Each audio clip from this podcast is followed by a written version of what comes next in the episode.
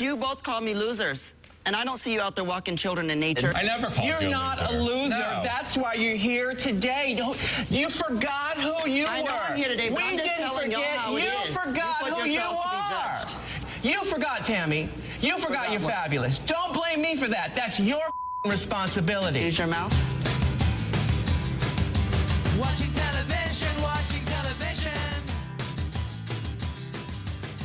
Hello, hello, hello, and welcome to another episode of a very special episode, a podcast where I get to curl up on the sofa and talk TV with some of my favourite people. My very special guest this week is Crystal Dawn Gallagher, the writer Crystal Dawn Gallagher. Um, this is a very special one for me. Crystal and I have known each other for, uh, I think, sort of over 20 years now.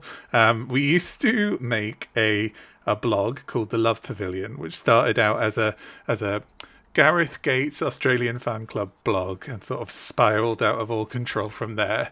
Um, as Crystal will explain at the end of this at the end of this episode, I think what we were doing was very much like making up social media as we went along, sort of very early blog culture, but there's a lot of stuff that I think you would recognize from uh, online culture today. Um, and yeah, just had a lot of fun talking to Crystal about Sliders, a TV show that I had absolutely never heard of until, or, or I thought I'd never heard of until we, we started chatting. This one sort of starts in media res because I forgot to press record. Um, so, uh, but I think you can catch up with what we're talking about, uh, and it goes to some very wild and crazy places. Uh, Crystal's one of the people that I get most of my TV, especially uh, kind of comedy recommendations from, uh, and just somebody that I think is absolutely hilarious. Crystal's podcast, Dr. Ice Cream, where she uh, answers your questions about ice cream and everything else, is available on Spotify and definitely, definitely, definitely worth a listen and a download. So here we go. Here's Crystal Dawn Gallagher, and I will see you around the back. I did. I just watched it um, this morning. Nice and fresh. Good. okay. So, so I I had never heard of it, so it's it, it's an interesting one. You're like the eighth person this week who's told me they've never heard of sliders, which I kind of can't believe. I thought it was huge. But yeah, we'll we'll get Yeah. into this. I've got so much to say about sliders. Um good, good. I'm so- excited. I've been waiting. I've been waiting 25 years for someone to ask me about sliders. so but that's what that's what this show is. That's what this this podcast Yeah. is. It's like yeah, just talking to people about something they want to talk Yes. about. I think, which is we don't normally often get the people's eyes glaze over and I, I have to stop and now i've got a captive audience to talk about sliders with so this is amazing Good. Good. Um, so, uh, what sort of stuff did you like watching when you were younger? So i've always been like a little obsessive tv watcher yeah i know i know kids Mhm. are obsessive but i just feel like i was just a tv fan from day one like i was obsessed even from like a toddler i was obsessed with super ted and I would just like, I would have like these very strong reactions about like if I didn't get to watch my show, I'd get very upset. Like one of my earliest memories is being at my uh, after school care, like daycare, and Mhm. they wouldn't put Teenage Mutant Ninja Turtles on the TV for me. And I This was. is, uh, Child cruelty. I know. They had it on some, you know, adult show on the four o'clock slot, like the news or something. And I Oh, just, I just started, want. I just got so upset because, like, I can't miss an episode.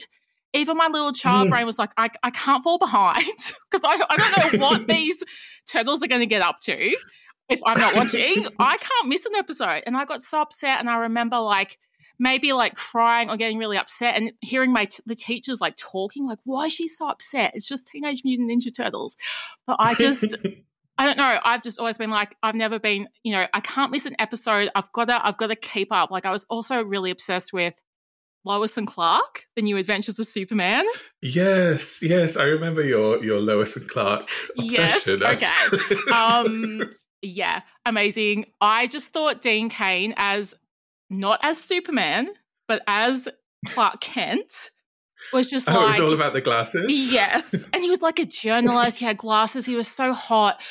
Superman boring. He had the slicked back hair. Didn't like it. But as Clark Kent, like I just thought this is the perfect man. And like he was, like that person doesn't exist. Like there's even that famous, I don't know, it goes around on Twitter sometimes saying like it's um the original meme was, oh, girls girls want a Superman when a Clark Kent walks past them every day. And the rebuttal is it's the opposite. Like Clark Yeah. Kent doesn't exist. There's not Clark Kents everywhere. He's the real like mythical creature. Anyway, Oh wow, you've just blown that wide open for Yeah. me because I, I find the whole the, Lois and Clark is such a weird thing because it is a sitcom, right? Uh, a sitcom? sitcom. That's a very interesting way to Oh, describe that TV show. Michael. Um, a sitcom. No, ha- I- in fairness, I haven't watched it like since 1992 or whenever it was. There wasn't. A, there wasn't a lot of laughs in it. Um, Oh, okay. it was more. It was like Sliders, which you are now familiar with. It was Mm. more of a four, Yes. forty-minute action sort of sci-fi show. It maybe Okay. had some like levity, like some comedic moments to it. But I, I don't know that it was a sitcom. I think it would have worked much better as a sitcom. But it was definitely Okay. more like light sci-fi. I, yeah, I think I think it's a sitcom. You thought it was a think think it- sitcom? Nah. I think I think because like in my memory of it, I don't remember any of the Superman bits. I don't either. I just remember him being so hot in that office. Like, oh, actually, um, what's her name? Teri Hatcher was really hot too. Like, they were just like a power couple in their suits and their Mm. 1992, um, you know, business casual. They they were amazing. So that was a big show I was obsessed with. And then I don't know. I don't even know where to where to start with what I was obsessed with. Do you remember? Because you're about my age. You remember there was a bunch of shows in the mid '90s where they were like UK slash Australian co-productions. So there was Mhm. like Genie from Down Under. Do you remember that? Oh yes, Okay, so those sort of shows. There was a whole batch of them that I love. So Genie from Down Under, Mindy. Did you ever watch that? Minty. Sorry, Minty. Yeah, I don't think I watched it, but I, I have a real memory of it. Mm. But Down Under, I definitely remember because that uh, theme tune was a. It was, it was. They don't make them like that these days. No, it was a really good song. And actually I feel like that show sort of holds up a bit because it did it did have a high concept. And I think that's those are always the sort of shows I like. So I always like shows that um the where they've got a really strong concept like that. You know, like there was this girl, she found the opal, there's two genies in it, she can make wishes. And to a certain to a certain extent, the show itself can be really bad because I'll stay just for the concept. Mm, no, I think that's. It's, it is. Was the genie played by Toyah Willcox? Have I Who's remembered that? the, Who's the 80s pop star? I'm going to have to look this up now because I Mm, I don't believe so. Look it up. Maybe I maybe I've uh, completely not misremembered that. Uh, I don't believe he was a, a pop star per se. Um, no, wasn't.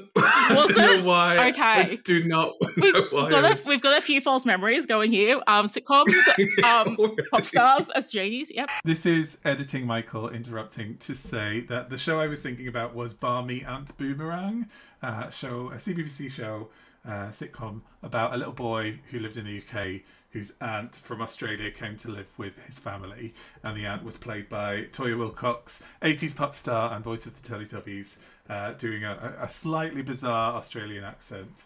Uh, so there you go. No, not a not a not a pop star, but I yeah that that show that show had a really really strong concept and I liked that. Minty was a bit more of a flop. It sort of had the plot of um you know the Lizzie McGuire movie or Hannah Montana where it was two girls who looked the same. One was a pop star, one wasn't, and they switched Yes. lives. Yes, I remember this show. I was obsessed at the time, but I have tried to rewatch it and it's it's not good. It's really bad. Oh, you you can't go back to a lot of that stuff. It's such a particular mood and feeling. You really, really can't. That's the problem with a lot of these shows I'm listing. Like I, I, rem- I remember the feeling I had at the time, and it doesn't, Mm. it doesn't regenerate. yes, yes, because I loved. Um, I guess in that space, uh, round the twist. yes, the Australian show. Yes, I'm so glad you mentioned that. Yep. me And I, too. I've tried to watch it. I've tried to watch it recently, and it is just completely impenetrable, quite a lot of it, and sort of gross, actually. Oh, absolutely. Some of it is so disgusting that even as a kid, there were certain episodes that I couldn't watch. And it was one of those shows that always got shown during like rainy day recesses and things like that, or like if the teacher just wanted to put a video on. Mm, And there were certain episodes where I'd get like anxiety about them getting put on because they were scary or gross. yes. Um, and you can't. We were like in a classroom, you can't escape, and you can't be like, "I'm scared of this," because you're a kid and you're going to say, "I'm too scared to watch this." But there's there is um like that. There's that scarecrow episode that's really scary. Um, there's the spaghetti episode that's really gross.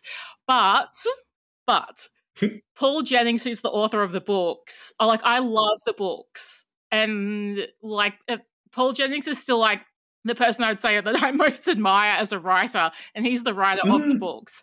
But the actual the visuals of the show, yeah, it's it's scary and gross. I agree, but I've tried to rewatch them, and yeah, they're they're, they're some of them some of them hold up.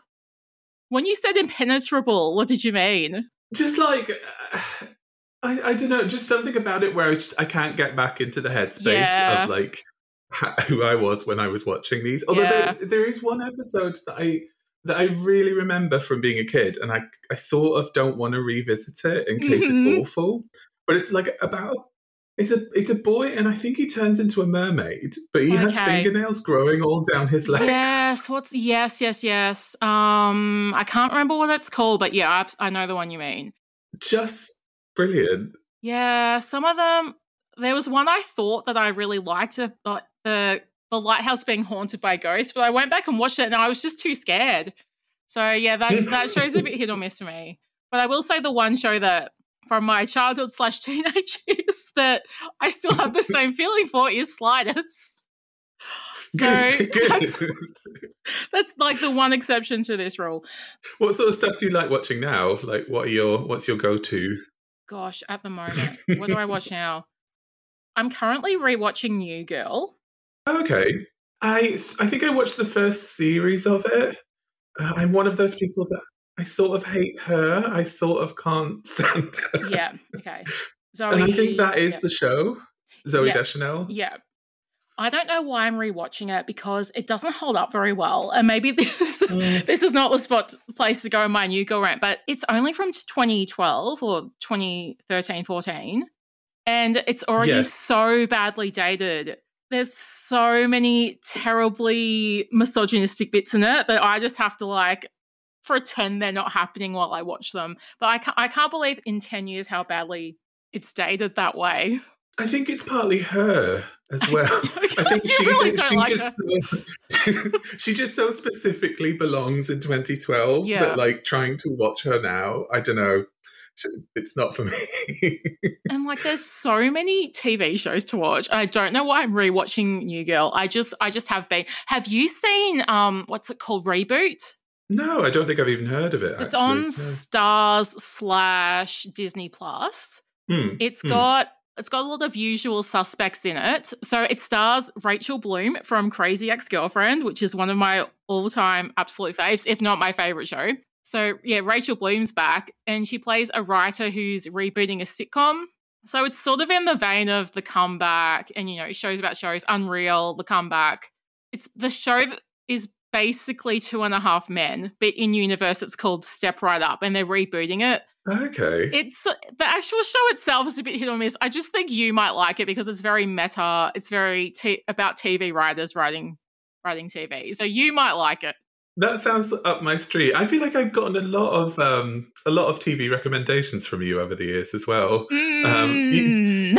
You were definitely the person who pushed me into watching the Mindy Project. Okay, That's the one that I really remember. Just very good sitcom recommendations of a very specific type of sitcom. yeah. How about happy endings? Yes, yes, Yes. you, you you got me to watch that, and I did like it. It took me that show took me a while, and I don't know why because it's just Friends.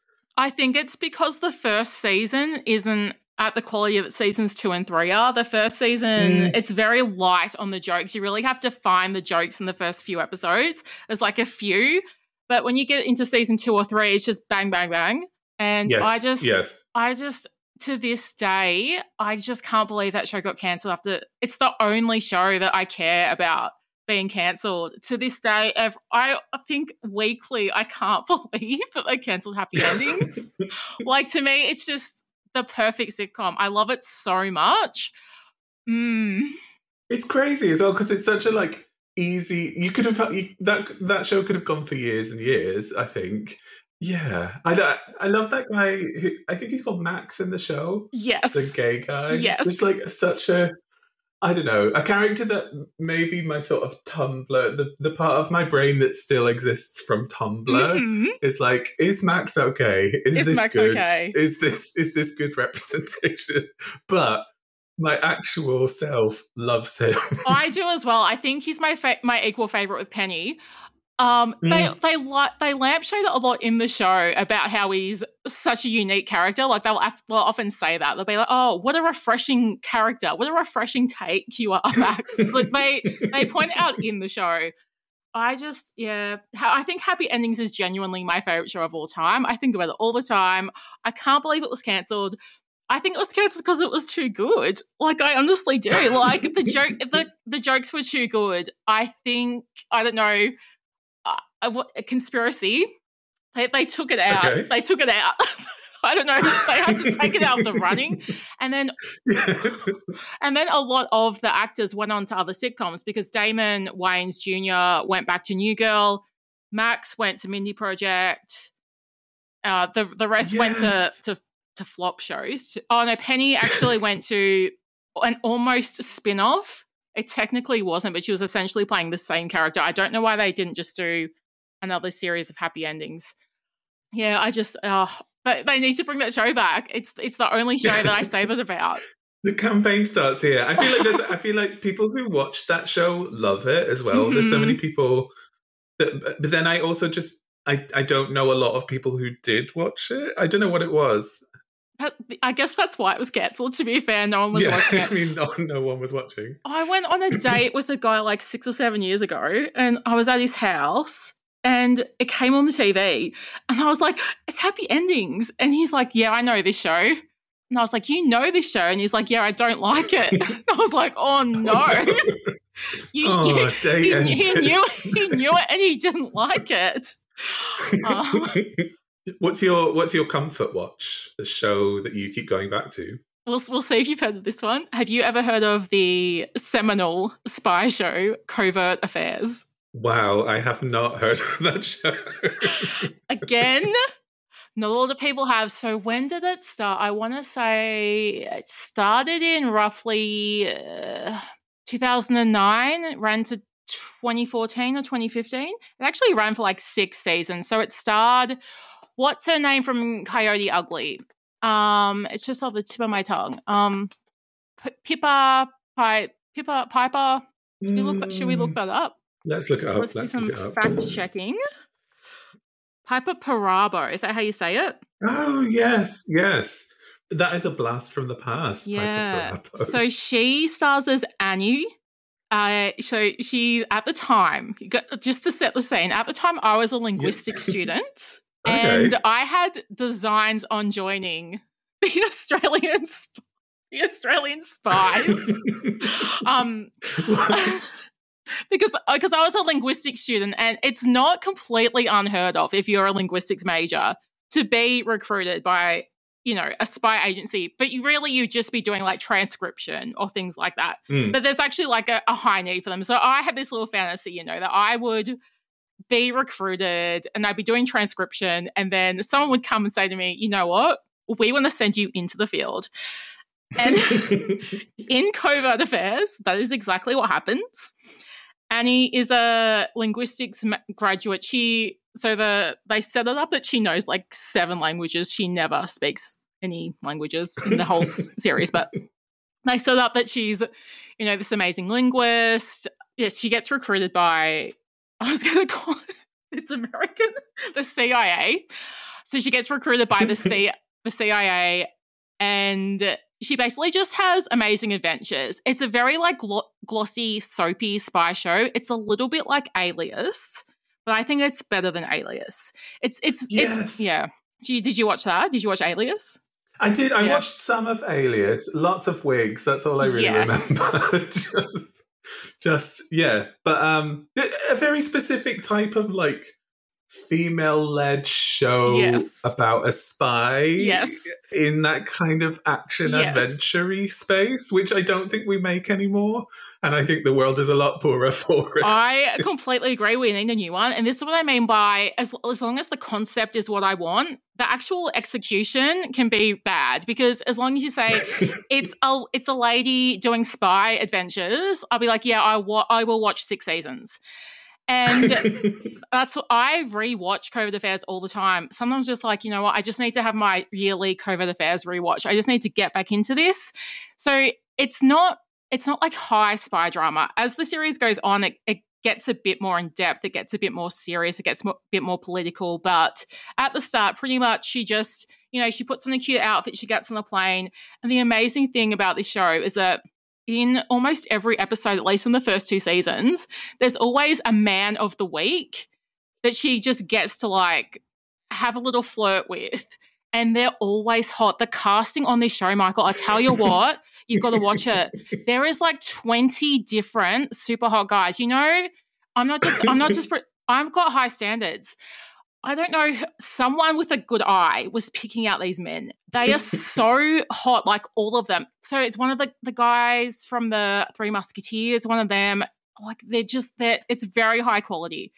And it's just, you know, it's nice to see she's essentially in a James Bond role because she's she's pretty much just in she can't lose. She's impenetrable. Like she's just perfect. You know, she always gets her task done and then she gets to flirt with the hot guy and then everything's wrapped up nicely. It's just like a good, nice, fun show. That's the perfect kind of show, and I, I, I genuinely, I, I don't think we make those anymore. I don't and think, we I- do.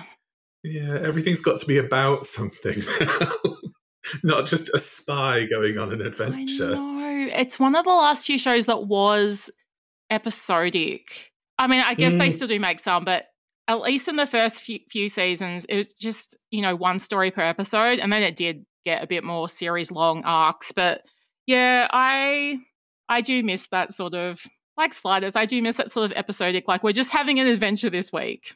Mm, mm. I think a lot of people probably. I, I, I know that certainly during like lockdown and like all of that period, I know a lot of people were going back to that sort of thing. I think people want it. Uh, Mm. something that's a bit less. You've got to invest like yeah, I just twenty hours of your life into something. I just something. can't now. I mean, can you can you even think of a drama that just does episodes? Um, I guess there's some like very mainstream. You know that one where um you probably don't, but there's like a sinkhole. No, even that's not episodic. But you know that show where there's a sinkhole in LA and they fall back into prehistoric times. Oh my god! I know. but that's, I can't even. that's the whole plot of the show. There's a sinkhole in LA, and the cars all fall into it, and then they're just back in. They've gone through basically a time parallel. They've gone. They've slid basically back into prehistoric times. That's that all. sort of does sound like a. It sounds like a nineties does. premise. It, that's that's what shows were like. It's it's a very main, a very like on a mainstream network in the US. Uh, but even that one has a story long, like a series long arc because they're like, where Hmm. are we? How do we get out? but yeah, I'm just I'm really trying to think of something that's just episode to episode, apart from like procedurals and things like that.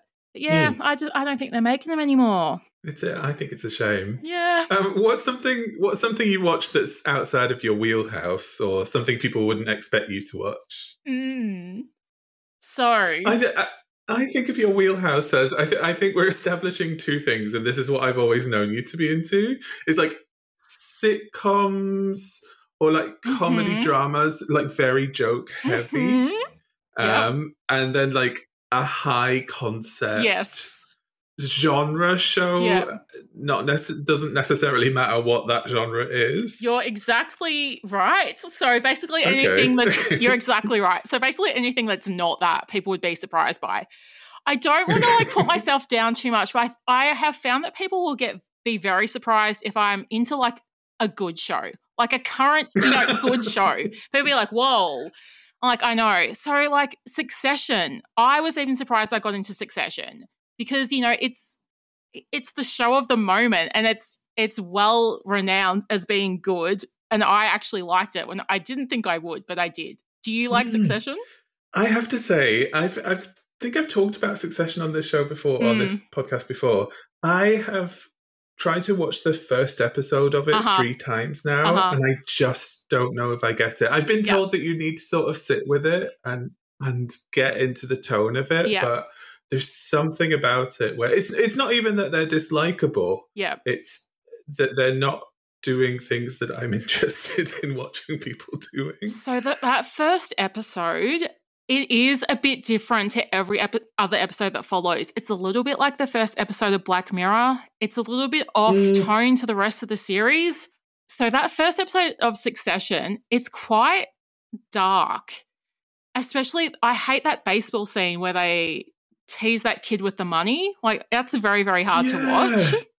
Yeah. And it, and yeah. it never really does that again okay. so it does it does have a slightly darker tone in that first episode and i feel like the first episode it's not obvious that it's a that's that it's a satire and you're not like you're not meant to like them Mm. like obviously you don't like them but i feel like in the first episode the audience isn't quite in on the joke that we're laughing at them and it, it gets better okay. at showing that as it goes on so i Okay. I do. It's still my recommendation to try it again, but yeah, I feel like I- that first I episode was a definitely bit. will. Mm, I definitely, I, because I, keep saying that to people, and they're like, "You need to pers- persevere with it." But, but I have that thing where, like, I sort of can't. I have to Mm. get the, I have to get it, Yeah. and then keep watching. yeah, I, I can't like just persevere with something if I'm not getting it. Um, but but I do because it's so popular and people love it. I when that happens and I don't get it, I'm always like, what? But like I, I like I have to sort of keep watching. I to- know there's characters in it that you'll like. You're gonna, you will like Okay. Kendall Roy and you will like Gerri, guaranteed. But you, Okay. you just have to get on board with them. Um, Kendall Roy is Which very. one is Kieran Culkin? Yes, that's him, Kendall. No, Okay, he's okay. not Kendall. No, no, no, no, he's not Kendall. I've confused myself. Um, hang on, hang on. I love Kendall. You are going to like Roman. Roman. That's Okay, Kieran Culkin. okay, okay. Uh, yeah, he's he's pretty he's pretty iconic. But other shows that I've really liked that people are surprised by, I don't know. There's do you did you ever watch Catch and Halt Fire?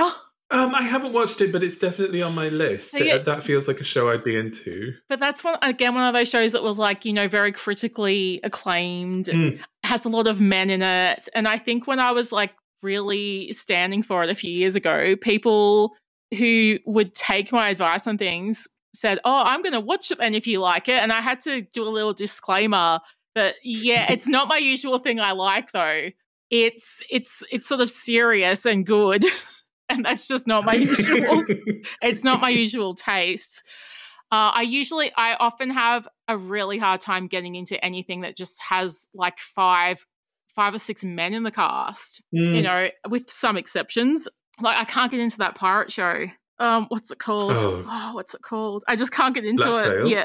No. yeah. No. Um. Um. What's it Oh, called? the, the, Our the ship means death, thing. or whatever. Our Yeah, flag means yeah, our flag means death. I can't get into it. There's not a single lady on that ship. That's yeah, there isn't. No, I think, I think maybe that's what's putting me off. Like Mm. that show, the the people who like it have come. It's a show where the fandom of it has completely put me off ever watching the show. Oh, what's the fandom like? Insane and it just feels so like it feels like very very particularly it, it, that show feels like a show that tumblr would have made would have developed yeah. in like tw- 2011 Yeah. and it, i'm just not sure that if i need taika waititi as a gay pirate at this point in my life Right. I don't see. I, I couldn't get past the first couple episodes. I'm like, can I, I can't. There's not one lady in the cast. Like, I can't believe that's that. ridiculous Um, I've also speaking of him though. I've been watching What We Do in the Shadows, Mm, which I've I've quit. I have quit it. Have you seen that one? I I really like that show. I love I it. really What- did like it until the last two or three episodes. Well, one, I just feel like they've just run out of story. Like they've j- the mm. first few seasons were very strong, dynamic. They were doing things different, different plot points, and now every episode seems the same. And this is my big thing. I don't know if I'm the only person picking up on this, but Nadja in every scene, all she gets to do now is yell. And oh I wow. just okay. now I've pointed that out. You probably notice it. And I, I will. I will. We haven't got the fourth series yet.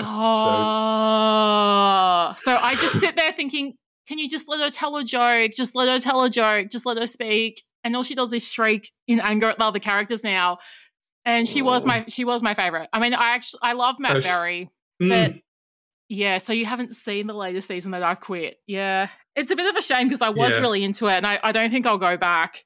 Oh, I love her as well. Like I think that, that actress is brilliant and and She's so good. funny, and that character is so good. So that's Yeah. yeah, that's making me sad if it's Yeah. not good anymore.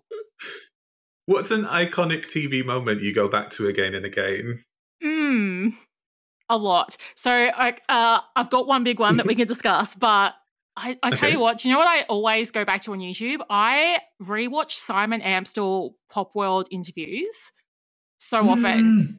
And it's such a shame that they're not all on YouTube and they're such bad quality, but I like I will go back to anything with Simon Amstell or and or Amy Winehouse and or Cheryl Cole and or Girls Aloud. I so I watch a lot of I've rewatched Girls Aloud off the record. I rewatch all the Pop World episodes.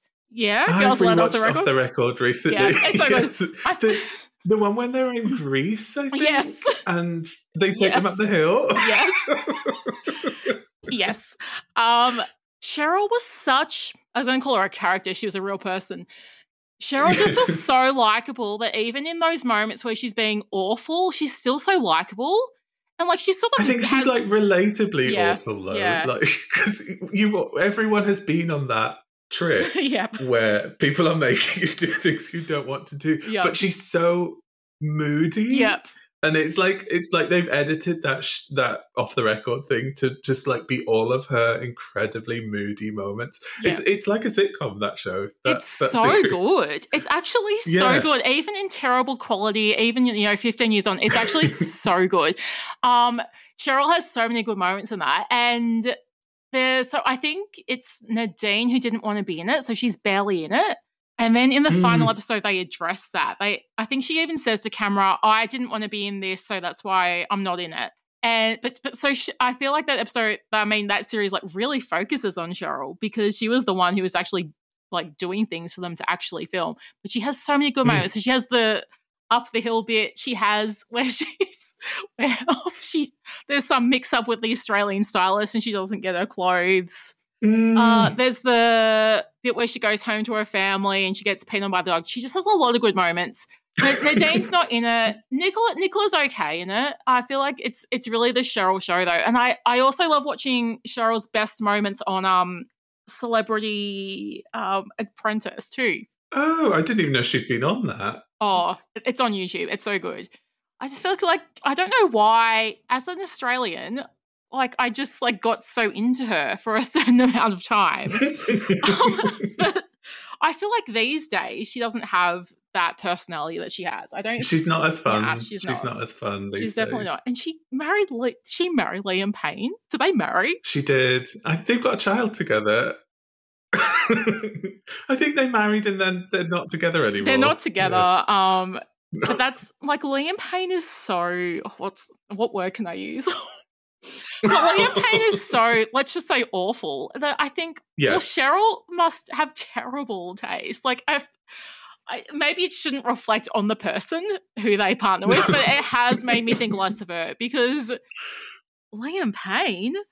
But the moment I go back to the most, I've probably given too many answers, but the moment I go back to, to the most is, and I was because I was rewatching the other day, is Tammy Brown and Rue's showdown in Reunited season one. yes. It is so iconic, but I also feel like it's very underrated because no one really watched that first season apart from us, apart from the, you know, people. Yeah. I don't feel like people getting into it now don't go back to it. That's all. I think it's hard to watch Very- now. Like literally. like, it's, I mean, it's literally, it's literally one hard room. to watch. But that moment, like I rewatched it, and I like the way that the way that Rue reacts. If you rewatched it recently, like it's Yes, so I watch weird it every week because now that Rue is like such an emotionless robot, it's so weird to Mm. see her be um like almost out of control in that moment. Mm, And mm. it's so gaslighty because Tammy is just basically saying, you know, they gave us some criticism. And then Rue went, oh, what's, it's not Michelle. What's her name? The original host.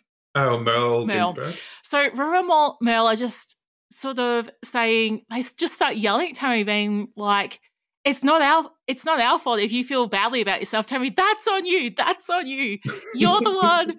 Um, there's some swearing, and Tammy just like holds her ground and goes, "No, you were very rude to me. I do, I do like myself. I'm just pointing out that you were rude to me." And um, and I, yeah, they like Rue just gets really, um, def- really, really defensive in that moment, which is strange to see because now we know RuPaul is you know, n- just very put together, very emotionless. Hasn't even Mm. shown emotions in season four, and I, I think when she does, you see it peep through every now and again. The like the actual In the eyes. RuPaul. yeah, yeah, yeah, and I, I, think it's always, I think it's nice. Like the, the the episode from the last few years that I've really liked is the this the post lockdown episode of series two of UK Drag Race. I've not seen it yet. she screams at one of the girls. Um, Oh, I don't want to see any more fucking H and M. And then they Oh. come back. Come back from Untucked, and Rue apologizes, which she has not done. I okay. think for about ten years. Okay, see, I've missed that. So maybe there's been a, a comeback in the. Oh, she's that still an aspect. emotionless robot. Oh, okay. that was a one off. But It was her. It, it was. She sort of apologizes and says, wow. like, um, I, "I've been in. Mama has been in quarantine." oh, I'm gonna have to. I'm gonna have to look this up. I'm gonna have to watch this episode. Oh my gosh, I recommend it. that's that's very out of character. But yeah, in this Tammy Brown bit, um, I just love, I love anytime anyone just like calls out the facade of you know something something mm, that's that's fake. That the authority, like she's calling out this fake authority that these judges have and none of the other contestants w- want to go near it. They're all just sitting there like, oh, like we sh- we'll ne- we can't speak back to the, the great RuPaul, and Ta- Tammy's just doing it. And Tammy Brown is my oh, is she my favorite? Is she my second favorite after Shangela? I I think I think Tammy Brown is my favorite of all time, even though she was in two, two episodes. She she is my favorite. No, it is. I think it's my favorite moment in drag. Uh, also, it has the iconic line I don't see you out there walking children in nature, which is, it's, I think it's my favorite line. It's the best line. It's so, it's such a weird thing to say, yet we know exactly what it means. But it's such a Yes. weirdly specific thing to call out, and it would be such a weird thing to also do. And yeah, I we would know, like to see RuPaul walking children in nature. And yeah, yeah, we know exactly what she meant by that. Um, but yeah, Um, I I need to ask you what your what your favorite Pop World interviews that you go back Oh, to are. gosh, um, oh gosh, there's actually just so many.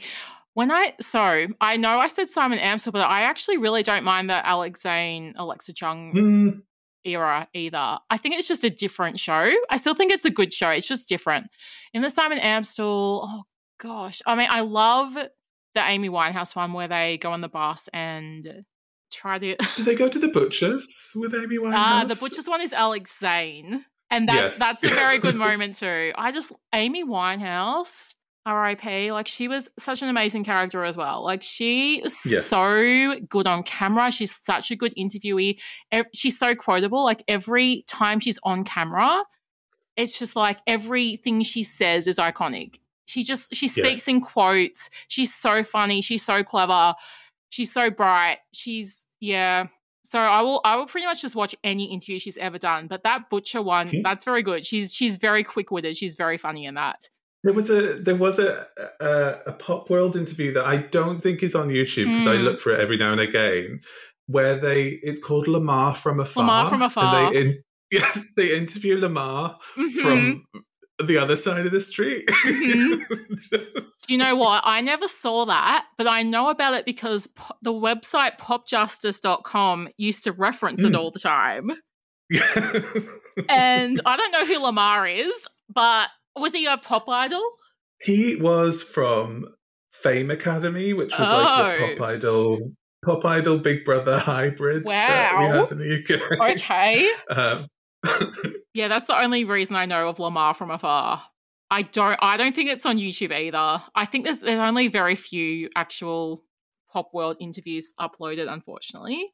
But um I've, I've, I've, I heard him, Simon Amstell, talking about that at one point, and he was like, part of the reason they did stupid things like that was that there wasn't that many pop stars in the UK that they could book for a show like that. Ah, He was like, when you've got Mis-Teeq coming on every two weeks, Yeah. you've got to sort of think of something to ah. do with them. I just to this day there's nothing like that and I can't believe to this day like how irreverent and sort of like rude isn't even the word but just like how rude they could be to pop stars and get away with Yes. it on TV and like people would come back like McFly were also on almost every week there was a lot of McFly uh, and they, they would get indie stars they'd obviously get like rock stars and indie stars who had no idea what the concept even was and Mm. then sometimes they would end up looking really silly. Like the strokes came off pretty badly on it. Some of like Kaiser Chiefs and Franz Ferdinand, they the British ones sort of got the humor, but there were a couple of American, even pop stars and rock stars on that show that came off really badly, like Gwen Stefani. Yes. Yeah, I there's a there's a Britney interview. I think Simon Amstell interviewing Britney, where oh, with she the battery. is not. Yes, Yeah. she is not in on the joke, No, and I think in retrospect maybe looks a bit cruel actually. yeah, but it also is just just to think of her, bless her, in that hotel room doing a press junket all day. yeah. And then And Simon then Amstell walks in. like I just love Simon Amstell to this day as well. Like I also love Buzzcocks, Grandma's House, and I he's like the one person that I felt I feel like oh, it's so weird, but I felt felt like I knew. And me and a friend went to see him live in in Melbourne. This was almost ten years ago now, but we went, we went to see stand up, and like he was in the lobby with me, and I just. I, f- I felt like he would know me. this is so weird, but I just I, I couldn't. Co- it's the only time I've ever had this in my life where I couldn't like conceive that he didn't know who I was because I just Yes. I had consumed so much of his media and just felt such an affinity for his sense of humor that I just thought, how could he not know me? like, but yeah, oh, I like that though. Uh, what do you call it? A parasocial relationship with very Simon very parasocial, and I I still think to this day he's the only one. I wish he was still doing more. I, like, what is he doing now? He's right. He's on t- Twitter writing. I think he's still doing stand up. He's still doing stand up. He did a, a film a couple of years ago, I think called Benjamin. Oh, yeah, yeah. Yeah, which I liked a lot. I liked a lot. It was a I I Um, didn't mind it. It was a bit I don't want to say depressing. Um yeah. like Grandma's house is but it was a bit yeah. depressing. Grandma's house is quite depressing in spots as well, but it's very funny. I need to rewatch that. Did you watch that one? Mm, I did. I loved that show. Yeah. I loved it. That fe- yeah, that felt like a very singular kind of It was such a weird show. Like the concept was just Yeah. that he was like this 33 year old living in his grandma's house. And like but why he was playing Simon Amstell. Yeah, he was Like, playing he himself. Presented. He was playing former Buzzcocks Pop World presenter Simon Amstell, and he was voluntarily like enclosing himself in his grandma's house for some like weird punishment. Um, Yeah. for yeah, I need I need to rewatch that. It was really good, and the, the supporting cast and that's really good as well. Rebecca Front, and Oh, she's brilliant. Yeah. Yes. Yes. What are you watching right now? so I am watching You Girl, but I've also just watched. By the way, I have a question for the pod. When does when does YouTube shows? I know I know Mhm. you don't accept movies, but when does YouTube become TV? I think it is. I, I would class it as Um, hmm. Hmm. I would class something that was created, hmm like, but I for some reason wouldn't class a vlog hmm as TV. hmm But I you would don't know, class Big know. Brother as TV. I mean, yeah, Yeah, yeah, yeah. Because it, yeah. yeah, I don't know, I don't know, I, but I think it's all TV to me. I watch so much YouTube, and because I watch everything on the TV, like I watch YouTube on the TV, and then I flick a button Mm. and I'm on Disney Plus. To me, they're sort of the same. I mean, what do I even watch on YouTube? I've been watching a lot of. I mean, I always watch. See, these aren't TV shows. I just watch people on YouTube bleaching their hair till it falls out. That is like my favorite thing to watch in the entire world. It's it's so addictive. I don't know if you've ever watched it, but you watch. Oh, it's so addictive to watch people just um, ruin their hair on YouTube. Do they do it on purpose? as Um, a- I feel like a there's a few bit? there's a few creators who have taken that path. They've made that their brand. really, it's it's usually just people who, bless them, have gone in with the best intentions of having beautiful hair, and at the end of it, they've got green hair, they've got no hair, they've got some sort of disaster that they then have to make another video showing them fixing it up. So it's quite addictive. Do you ever watch Brad Mondo? Do you know of Mr. Mondo? I don't. I don't. So he's don't. probably the most famous hairdresser on YouTube. He does hairdresser react. So he reacts to these videos of people wrecking their hair. I think I have seen him Yeah. because I got really into for a moment last year. I got really into skincare YouTube, Yeah. and there's a lot of that on there, like dermatologist reacts Yeah. to gadgets and Yeah. products and stuff like that. And then I think my, the algorithm was like, you need to see this guy Yeah. reacting to people doing really shit things to their hair. See, I don't think he's actually hairdressed. He's only like 27 or 28. But he's been a Hmm. YouTuber for like six years. So he hasn't even hairdressed hairdressed in like six years. I don't think he even at this stage even knows about hair. Bless you, Brad Monroe. I, I do if you're listening. I'm a big fan. I don't think he's an actual hairdresser though. He's just a YouTuber. But um, as for the actual TV, I've just finished watching um, what's it called, Partner Track on Netflix. Have we heard of this one? I haven't heard of that either. I feel like I'm being introduced to so many new shows. So Partner Track is a rom com slash legal hybrid. So it's ticking so many boxes for me. It's it's got Mm. the rom com. It's got a female lead. It's got uh, it's got a good concept. She's a she's a lawyer in is it New York or Chicago? Uh, New York. She's a, a lawyer trying to make partner, but the title it's actually got a quite a clever title. Um, partner track because she's on track to become partner of the law firm, and she's also trying to find a romantic partner. That's beautiful. And it's just got the classic rom com tropes plus the legal tropes. It's very light and fluffy. She wears pink in almost every episode. It's very, it's got very much a Mindy Project vibe to it. That sounds like my kind I of think thing. you, I Actually, think am you hearing. would like it. I'm hearing serious Legally Blonde or less Yes. cartoonish Legally Blonde. Yes, it's. I hadn't even thought of Legally Blonde, but yeah, that's such a yeah. Now I think of it, that's a really obvious reference because she's wearing pink in all the scenes. Damn. Okay. um, no, it's it's it's no, it's nothing groundbreaking. Um, the legal stuff. I remember thinking in one episode, oh, so they they linger on all the romance scenes, all the longing glances, and then as soon as there's a legal scene where they need to explain something, they rush through it so quickly that I can't even I can't even conceive of what what's happening. These deals that they're striking, but uh, it, it's it's sort of a bit uneven. It doesn't really quite know what it need what it wants to be, and it's very light and fluffy, but it, it's good. I really enjoyed it. I was actually like sad when it ended. So So many of those Netflix shows do end quite like abruptly as well. Mm. It did it had a lot of social justice commentary in it as well. So it did it did tr- it did try it tried to be a bit serious, but it's it's mostly it's mostly a rom com. That sounds like I'm going to check that out. Mm. That's my my recommendation. I'm taking away from this one. Uh, why don't you tell us what your very special episode is? Oh my gosh! Okay, we haven't. Okay, so my very very special episode is an episode of Sliders. So we're coming in right at the end of season one, episode nine or ten, depending on where you find it. It's technically episode ten because the first episode split into two, but sometimes it's called episode nine, and it's called Luck of the Draw.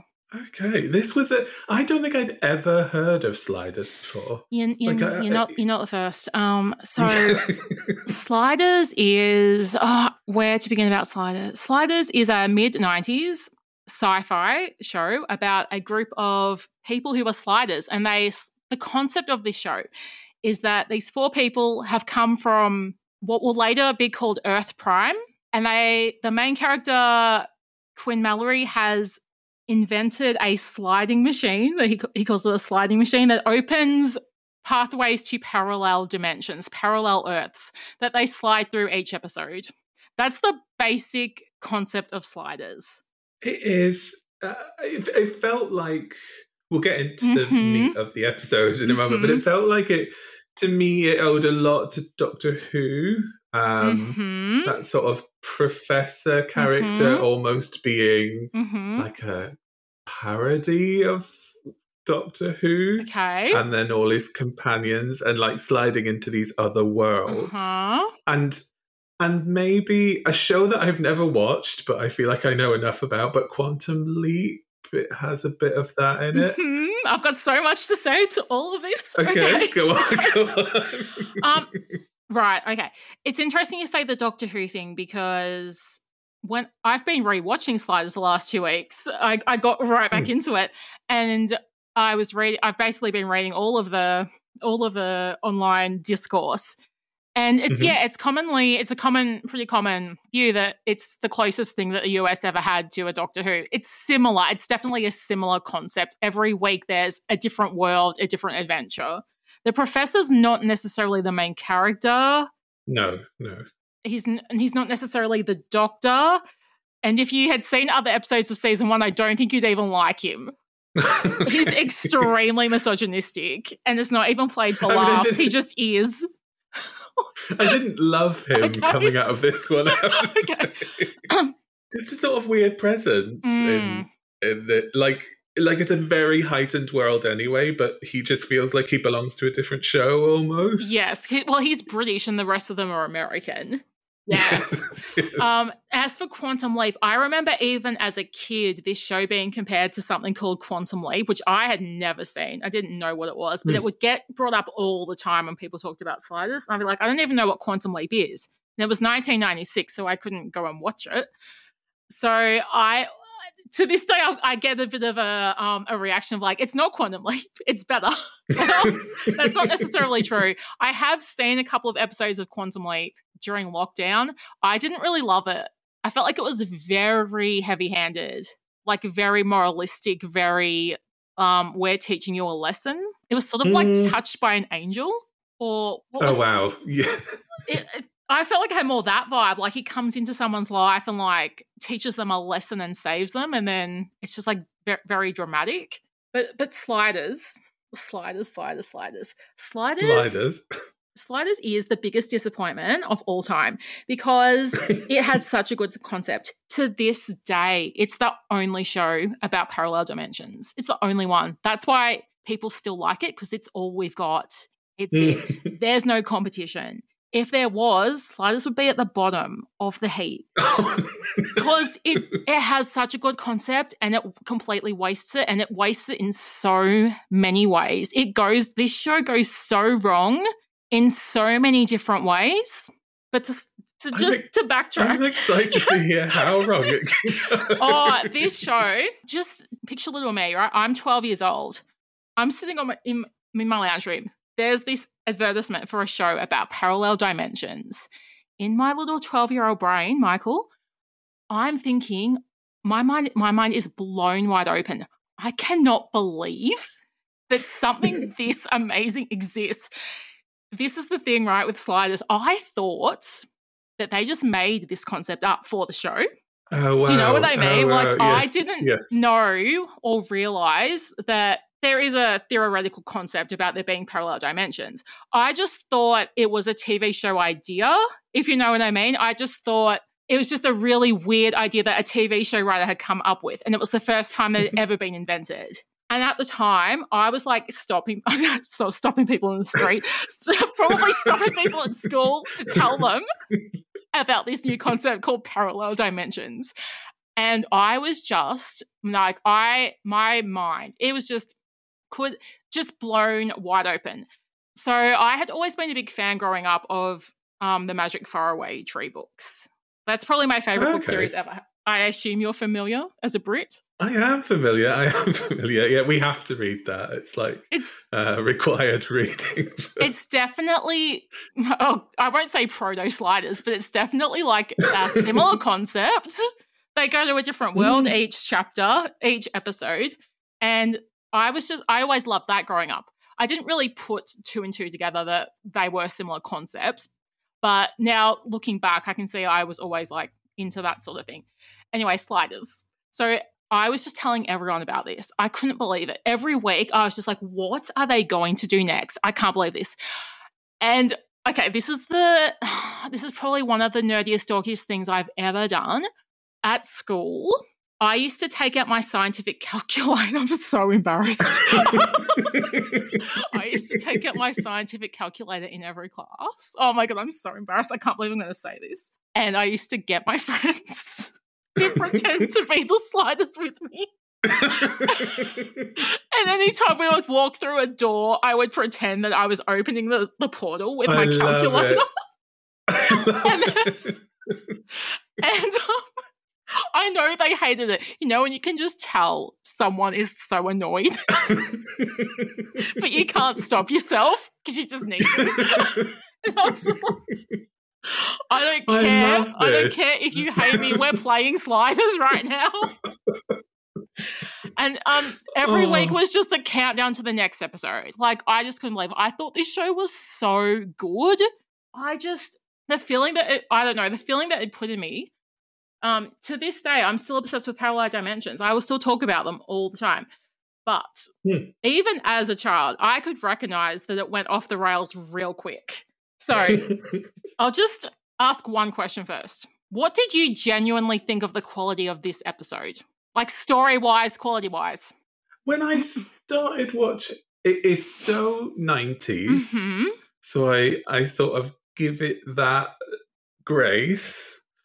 It is, I, I felt like, hmm, hmm I felt like the character stuff, they felt like very cartoonish. But I felt like the plot Mhm. stuff hmm was just going at such a rate. I felt like it was very neatly crafted plot wise. Wow. This episode. Okay. So you may not be surprised to learn then that this is the best episode of Sliders. Okay. Good. Good. But I think a lot of people would watch that episode and go, "Yeah, yeah, it's okay." I can see like it's finding its feet, like it, like it's okay. No, it, this is the absolute peak. no, it never gets any better. I think that's gen- I think it's just that's the most high rated episode. There might be one that's at least even with it, but uh, mate, the pilot, the pilot's also ver- quite good. No, this is the absolute peak of Sliders. It's it only gets worse, and the the most disappointing thing about Sliders is that it never really got good. It gets Oh. bad, and then it gets even worse. But the most disappointing thing is that it was never that good. Even at its peak, Oh. it's like it's just okay. Uh, because we'll talk about the episode. But so this is the final episode of season one. And the first like the first season is pretty good. It, it was still written by the original creator, but it basically sticks with the concept that it's alternative histories. Each time they go into a different world, there's something at some point in history that's diverged from our own Earth, and Mm. it's led to something different. So there's a world where they didn't, they never invented penicillin, and everyone gets sick, things like that. Is there one where this is like a, a cell memory has just woken Hmm. up? But is there one where Hillary Clinton is president Yes. instead of Bill? Yep, that was. And then they, yep. That's the episode that I was going to pick, and then I rewatched it, and I my blood pressure was through the roof. It is so imagine. misogynistic. It's so problematic. I was like, I can't make I can't make you watch it. I mean, did they slide into a world where the concept of what if what if women were people? Yep. Like Yep. what if women Yep. were- Yes, this week Sliders tackles the hot button topic of what if women could do things. I couldn't. Wow. It was very difficult to watch, but still saying that, season one is the highest, is is the peak of Sliders. Season two, it's still okay, but season two, uh, that's when the creator the creator stops having input and it starts going very, very, very silly. So it stops being alternative history and starts just being what if what if there's robots? What if there's fire that can talk? I'm not even exaggerating. That's an episode. What if there's fire that can talk? I don't know at what point in human history, you know, the butterfly effect made that happen, but it, so it really drops the entire concept of alternative history and goes silly. And at that point, two of the cast members just left because it was so silly, and they were fighting. Which ones leave? The professor he leaves. Oh wow! And Wade leaves, so then you get just get left with Rembrandt and Quinn. It was already bad, and then it goes to another level of I don't. Okay, if you find a Sliders fan and you mention the word Cro-Mag to them, they are going to shudder. They're not going to want to talk to you. So, season two episode introduces the concept that I haven't even got up to these episodes, but So I'm really flying just by past memories here. But there's a concept that at some point in human evolution, a sim- a humanoid species uh, co-evolved with humans, and these Cro-Mags have just innately sliding ability. Okay. Oh wow. Um, okay. so they're, they're introduced in season two for one episode, and that's where they should have stayed. No, in seasons four and five, the entire show is about them. Oh no. Um. So it stops being it stops being we're to alternative universes and starts being we're in a war with the Cro-Mags. It's sort of like so they sort of start as like Dalek, Cyberman type creatures that you might see once or twice and then the entire show becomes about them. And it becomes so convoluted and so awful. And it already was bad. And even at the start, it was sort of disappointing. This is why Sliders is so heartbreaking because it was it's such a good concept and at its core like there's something there and yes it just it just went it just went wrong so many times a famous thing with sliders is that they they start story arcs and things that never, ever, ever, ever have any resolution. I think I was reading the TV tropes page and someone pointed out that nothing that gets set up ever has a payoff except maybe once or twice accidentally. Like there's some accidental continuity, but wow. never anything on purpose.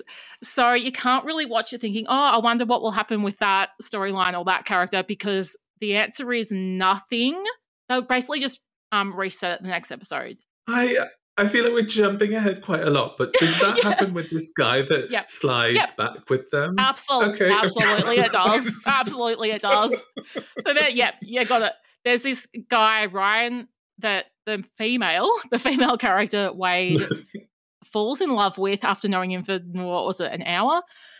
He, he gets set up essentially to be the third wheel of the love triangle between the two main characters. And yeah, uh, he was meant to become a main character in the next season, have an ongoing story arc, and come in between the two, you know, will they or won't they coupling. Yeah, that would that would make sense. That would mm-hmm. that would, mm-hmm. but, mm-hmm. he doesn't. No. So what happened was the series actually got cancelled, but like a soft cancel after season one. And it got brought mm. back by a very early fan petition to like, let's get sliders back oh. in 1995. So it did come back for a season two, but it was two years later. The original creator was sidelined and they were basically like, we're not going to have this Ryan guy in it. So there's one sentence in the next episode where Wade oh goes, yeah, Ryan decided to stay in the last in the last world. Oh well, at least oh, they wow. mention it. That for sliders, for sliders, that's they've really gone above and beyond. Um, that's that's so good for them to eat, at least acknowledge it. I mean, we'll get into the world that he was leaving in a yes. minute. And I, why would you go back? no, he doesn't go back there. What happened is, no. I, what um, there must have been um, something just off that off screen so they're in a oh, world, okay. and then they're sort of referencing. I think what they're referencing is that there was a world in between that he just randomly decided to stay in. Okay. even though it doesn't make any sense. If you watch the next episode, it doesn't make any sense at all that that would have happened. But they they have to, I guess, at least they addressed it. So eh, it's it's something. But yeah, another thing that never gets brought up again. When I watched this episode for this, I started to take notes, but I only took one note. And my I only ended up taking one note. And my note is I bet we never hear about this journal ever again. And of course we don't. oh, oh yes. I thought that was the the format No. of the show, No. no. There's this little plot contrivance narrative device at the start where she's like, oh, I've decided to start keeping a journal of our travels. It's just an excuse to do a quick voiceover about the about the planet, which they could have really just Hmm. done because no one was caring. There's no way she's carrying around a journal with her from planet to planet. They don't even take supplies. They don't even take a backpack with food in case they're on a barren planet. She carrying around a journal? No way she is. No, we never hear of this journal ever again. And we never have a voiceover ever again. It was just a way to sort of frame this episode because in this episode, because it's the final, it has, at least in the first few minutes, it has almost a weird TV movie cinematic vibe at the start. It's quite slow and languid and it has the voiceover and it, it's just a different vibe to Sliders normal what Sliders normally has. And that voiceover, yeah, it's it's a bit it's a bit different, but no, we never have that again. Do we need any context for this? Like, so I, I kind of put together that they've all got absurd names, the Mm. most 90s TV names. Wade and Quinn. They actually have good names. It's Rembrandt, They Rembrandt Brown. Professor Maximilian Arturo, Brilliant. Mallory Quinn, and Wade Wells. So they that's one thing they they did quite well. I feel like the names are strong. You you remember them. So, so I picked up that Quinn is like a scientist, Yes. and he created this portal thing. In the pilot, Quinn is they never really say exactly what he is, but it's genu- gen- genuinely generally believed that he's a grad student in the professor's Okay. class. And he's like some little, you know, genius, mid 20s genius. He's like a slacker, yet Hmm. in his parents' basement, he has put together a device that, yeah, can open up portals to other dimensions. So he's sort of he's he's the he's mostly the main character, but he he is the one that created this device. Even the con- the very concept of sliders is a giant plot hole because he creates this device using you know 1994 technology that opens portals to parallel universes in the pilot, what happens is Wade is his co worker, the professor is his teacher, and Paul Rembrandt is just some random passerby that gets sucked into the vortex. Oh wow. Okay. Okay. Oh yeah, so he he's created this sliding device and that creates portals. And because there's a series of mishaps where they break the timer. So the setup of the show is that the timer breaks and they can't get back to Earth. They can't get back to their home Earth. Ah. and they're always Okay. trying to get back because the time is broken. But as everyone has pointed out, why couldn't if he's made it before? Why doesn't he just stay in one of the worlds that has the same technology and just recreate it? Um, Yeah, there's yeah, absolutely no, does- there's no reason why he doesn't do that. So no reason at all. So the entire concept is flawed. But that's just yeah, that's just one. that's just one of thousands. And um, Rembrandt is like famous. Yes, you picked up on that. Oh, because he mentions the spinning tops. So this is also very uneven. Whether some, so he starts in the pilot episode. He's on his way to sing the national anthem at a sporting event. So Mm. he's quite famous in the pilot episode, and yet from then on, he's it's often the butt of the joke that you know he was a washed up singer who no, who no one has known of for twenty years, but in the pilot episode he was still really famous. So, but that that's just sliders for you. They will just whatever continuity they want to use at the time they will use. But yes, he is meant to have been a famous singer in the original universe. There's so much to talk about with Oh, this. I feel like so we could go for two, two hours. There's Could you so give us like a a 60 second Yes. rundown of this episode? So let's talk about this episode. So it's called Luck of the Draw. So at the start of the episode, the four sliders they're taking a nice a nice little stroll through this pristine, sort of beautiful village. It's almost like the Gilmore Girls set. They're sort of yes, just it is. walking through this like charming little town that's meant to be San Francisco. Come back to that because we actually see the real San Francisco in the background in a couple of shots. Anyway, Hmm. San Francisco is meant to be, you know, this woodland paradise. Um, you know, it's it's a little bit Stepfordy, you know, it's a little bit fake, but everyone's happy. Everyone has everything they need. It's sort of a utopia, and everyone has access to anything they want. So the concept of the episode is that there's these ATMs littered around the city that they can just go to. This, by the way, this makes no sense. But they can just go and get the money out, and the concept is that the more money they take out of the ATM, the more chance they have to go in something called the lottery. I don't, I don't, I genuinely don't understand Yeah. why or how the more money you take, the more chances you get to go in the lottery. We can discuss that in a bit, but anyway, the character. So they're all like, "Let's get money out. We can take as much as we want." And a couple of them get a bit greedy and take thousands. Professor Arturo takes one dollar or something, and in, they go about their merry way, and they they have some small town adventures. They go they go fishing. They go on a horse ride, and because it's the final episode, Wade has to set up, you know, some sort of tension. And she says, "I think we should stay here." I think, you know, we're, we're at the end of our journey. We're never getting home. Let's just find a beautiful planet, a, a beautiful Earth like this, and let's let's just stay here and create a world together, a life together, because she's in love with Quinn.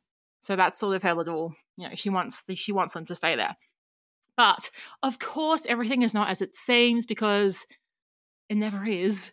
So it's a little bit Logan's Run. It's not exactly, but I was getting Logan's Yeah. Run vibes here because It was giving me Hunger Games, which I think is just off of that. Yeah. Like, yeah. So the they have a nice little exp- um oh, everything's very neat inside as well. They'll either walk past someone who explains the exact rules of the world to them, or they'll find a magazine that neatly explains it. And then so they find a magazine that says, "Oh, on this planet there's only 5 I think it was 500 million people." Like, "Oh, that's only a tenth of the population of our Earth." They just leave it at that. They don't really get into the whys. They just leave us with that. There's also a nice little billboard in the background that says birth control in a can. But I think we're just meant to go, oh, that's that's a nice, convenient way to stop pregnancy.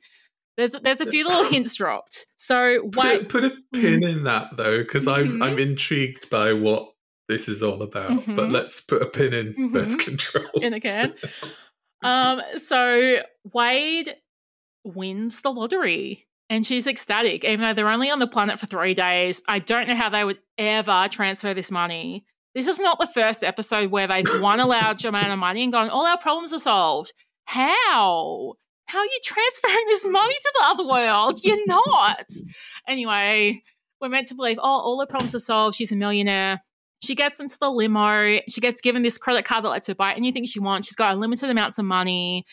And Jerry O'Connell, who's the main character, there's this little scene where the lottery um, governor, what, what about official, says, oh, "You'll be riding in limos for the rest of your life." So it's a it's a bit heavy handed, and Jerry O'Connell's eyebrows shoot up like, wow, what does that mean? Even though there's absolutely no way that his character should be suspicious at all. So it's just really the actor's choice to really like flag that for us. Like, what do you mean by the rest of her life? so it gets revealed. I feel like the pacing of this episode, it gets revealed way too early in the episode. I feel that it's we're only a third of the way in when it's revealed that this lottery is just killing people off. So if you win the lottery, you essentially just get killed. And you get to leave the money behind to your dependents, but obviously you, you can't you don't take the money with you. You're just you're just killed off or ma- you make way.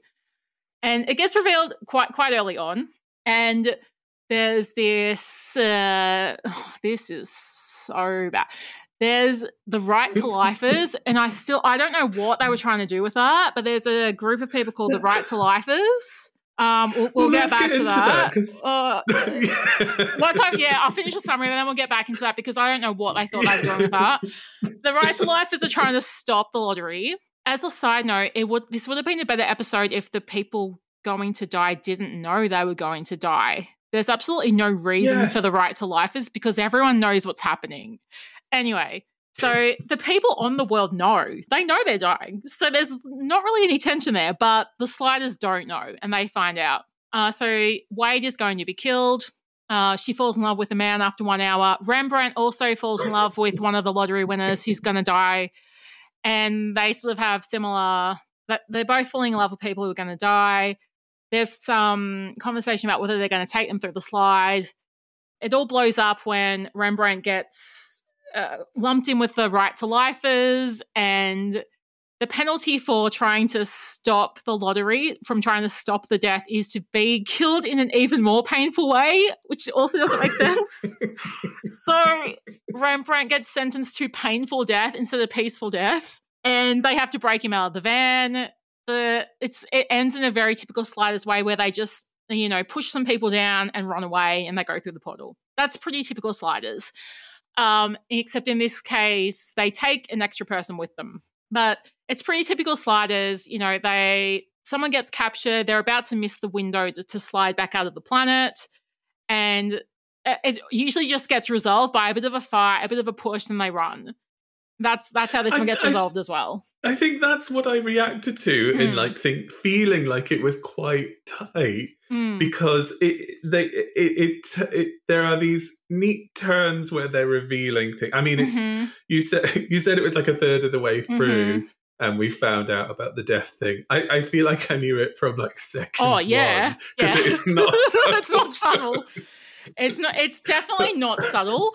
But I still feel like, yeah, I feel like it could have been made more subtle and then have the reveal later. But essentially, they have to reveal it at the ten minute mark because everyone obviously knows that's what ha- that's what's happening. I think the paciness is what makes it feel, and- that's a very that was a very Doctor Who thing as well. Mhm. Like the the sort of running to jump into the portal, and Mhm. oh, he's been stopped, and Mhm. like oh, and I forgot that he got shot. Yeah, he gets shot. He gets shot. I forgot that too because Oh, guess wow. what? Next episode doesn't matter. Okay. but again, like with the Ryan thing, they have to at least acknowledge it because it was a gunshot wound. But it's quickly just pushed aside. Yeah, he's he's fine. They actually go to see a witch doctor in the next episode that, that cures him, but uh, that's another that's another story. That's another story. Um, yeah, so that's basically the plot of the episode. And as far as Sliders goes, this is a, you're right. This is a tight episode by Sliders standards. It's got a plot.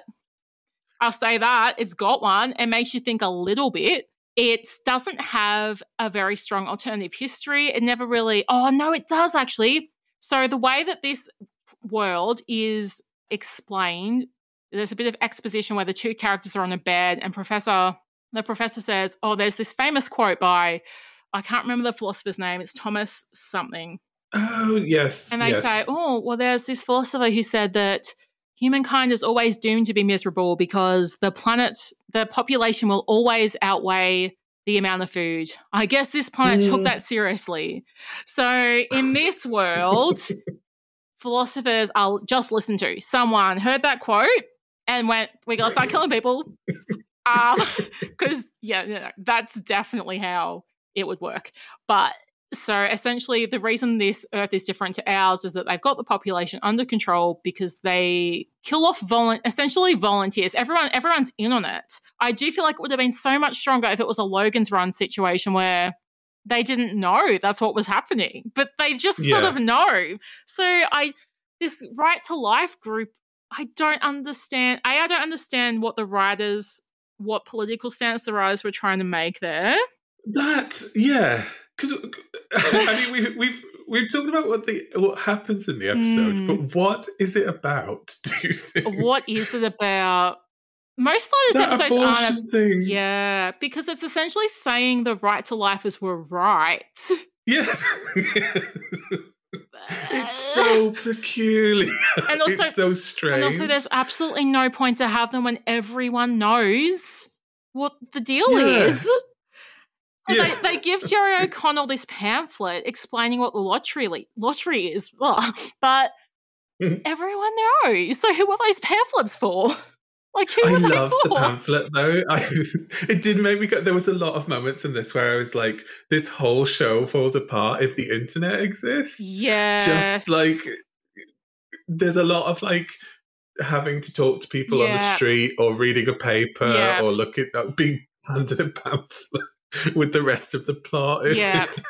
and none of the worlds, of course, have invented internet. But yeah, they basic in every world they go to, they turn on the TV to just like get, you know, a little quick snapshot of what's going on. Or uh, very coincidentally, conveniently, they'll walk past someone who just stops them and just explains the rules of the world to them. um, and also, the big thing with sliders is no matter whatever the difference is, whatever the point of difference is in that particular world, every single person on that planet has made it their entire personality. Um, Like in this world, everyone just cares about the lottery. Everything's about the lottery. When it was the pandemic world, all that, that's what everyone cared about. It, um, yeah, no matter what world they go to, everyone knows the main plot point. The four main characters are always very, very, very important. In the first couple of episodes, oh, so in Sliders, a big concept is they will often run into their doubles. There, Oh, there aren't any okay, doubles in this one, probably because they're all dead. But a major plot point in Sliders is that they'll run into their doubles, and the doubles are always like super important, like heads of state or kings or revolutionary leaders. The, Oh, the wow. other big problem with believe, well, the other big problem that I always had with it was that, well, a they always slide straight into the middle of the action. Like, why? Why have they always slid into the day where a revolution is happening, or the king's being beheaded, or the world is being hit by an asteroid? And it's never explained in the plot why. Like, it, correct me if I'm wrong, but in Doctor Who, isn't there an explanation that the TARDIS is actually trained to sort of go to drama? Yes, yeah. Yeah. she's dramatic. Yeah, but, like, she lives for the drama. yeah, there's an explanation that though that like it's it gets attracted to it. That's why. Mm, yeah, There's yeah. nothing like that in Sliders. You could do that quite easily in Mm, you sliders as well. I feel like I don't know. It's like oh, the, the energy of a big moment Yeah. is what's pulling us in, or so I don't That know. would be that is the simplest explanation, and they don't even do that. yeah, But because of that, there's so many there's so many gaps that Sliders fans have to fill in, and a lot of people will be like make their own little fan theories that yeah, that's essentially what's happening. Because otherwise, why are they always going to worlds that are so similar essentially, but so dramatic? Like, why haven't they just gone to a world that's actually so different that they can't even exist? Like, it's just so different. Or a world that's so similar, but the only difference was like that I had something different for breakfast this morning. Why aren't they going to that world?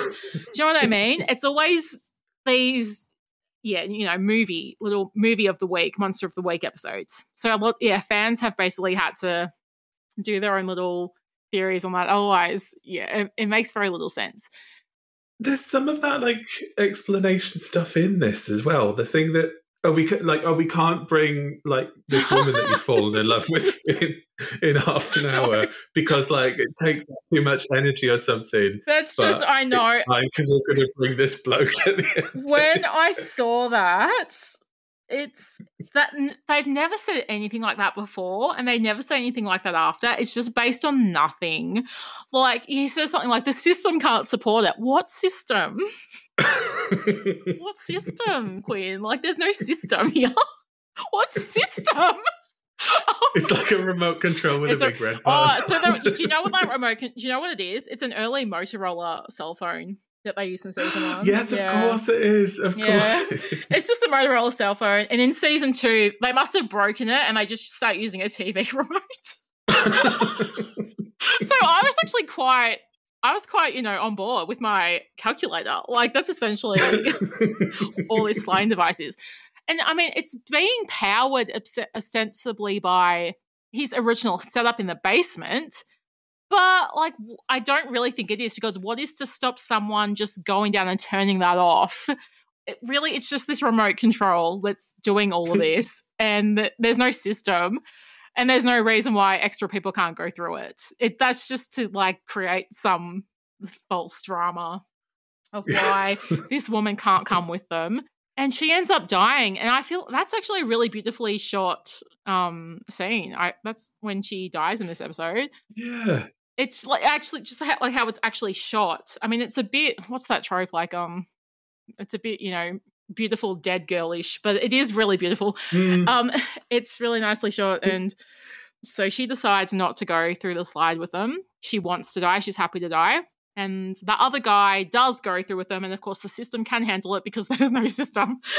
but um, I have a question for you. Would you, if this was a sliders podcast, we would uh, we would ask the question: Would you stay in this world? Oh wow. Okay. um, I, I did. Mm, well, I personally wouldn't because I hate the Mhm. outdoors and I hate like that kind of Wow, so that's what you There's a hate lot of, like, it. very wholesome fun happening in Yep. this world, like fishing and horse riding. it's Yeah, not my the fishing is not my thing. but I do. I quite like the odds of it. Mhm. But the, the bit that I sort of couldn't get as well, because you, 'cause you figure out like what is happening Mhm. pretty early on, Mhm. and then it's like that the woman that Rembrandt sort of falls in love with Mm. comes to the fashion show, and it's like they keep talking about the rest of your life, but the rest of your life is like Two minutes, the rest two hours. of the yeah. afternoon. Yeah. and it's like, well, how is that?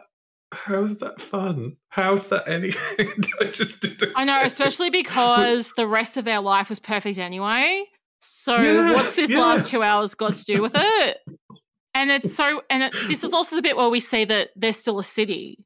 I, I think that's just a mistake. I just think it's a la- lazy writing. I think like because they essentially set up that um, San Francisco is no longer there. It's a little woodland. It's a little Gilmore, Gilmore Girls set, and then we see them driving the limo past the city. I think that's just a mistake. I think Yeah. like it's just a mistake. There's a lot of them in sliders, but um, so the city is kind of still there, but I don't think it's meant to be. I think we're just meant to ignore it. They do have a Gucci shop. Yeah, they've though, got which exactly, which also makes no sense. Um, Would you have stayed in this world? would I have? You've made me rethink because you pointed out the fishing. as far as utopias go, I know what they were. I know what they were trying to show. I feel like just because it, it was shot just in Vancouver, I, they just had to use the set they had to show like this is a beautiful world. It's not really my ideal world, but I know that in universe it was meant to be essentially a utopia where no one had problems. The, so the trade off in this world is that you might not live for very long. You might Mm. be killed off. But as Professor says, everyone's in on it. Everyone's agreed.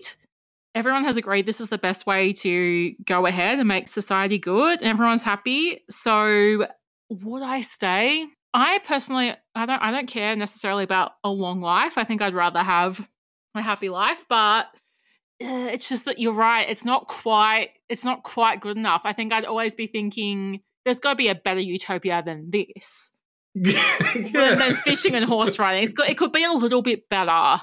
So yeah, I think.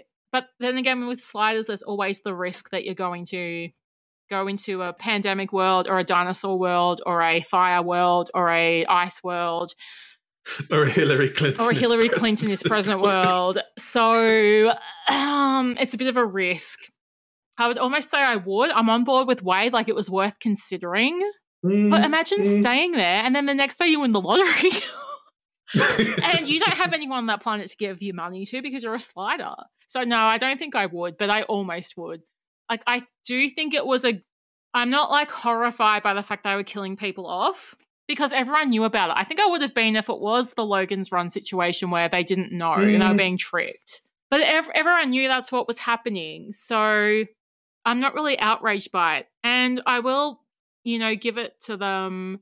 Even the characters had a pretty even handed approach to it too. Like they they they could see the positives of it. Yes, and I yes, I think that was the thing that that's the thing that works about that setup of characters as well. Like, with the exception of the professor, hmm.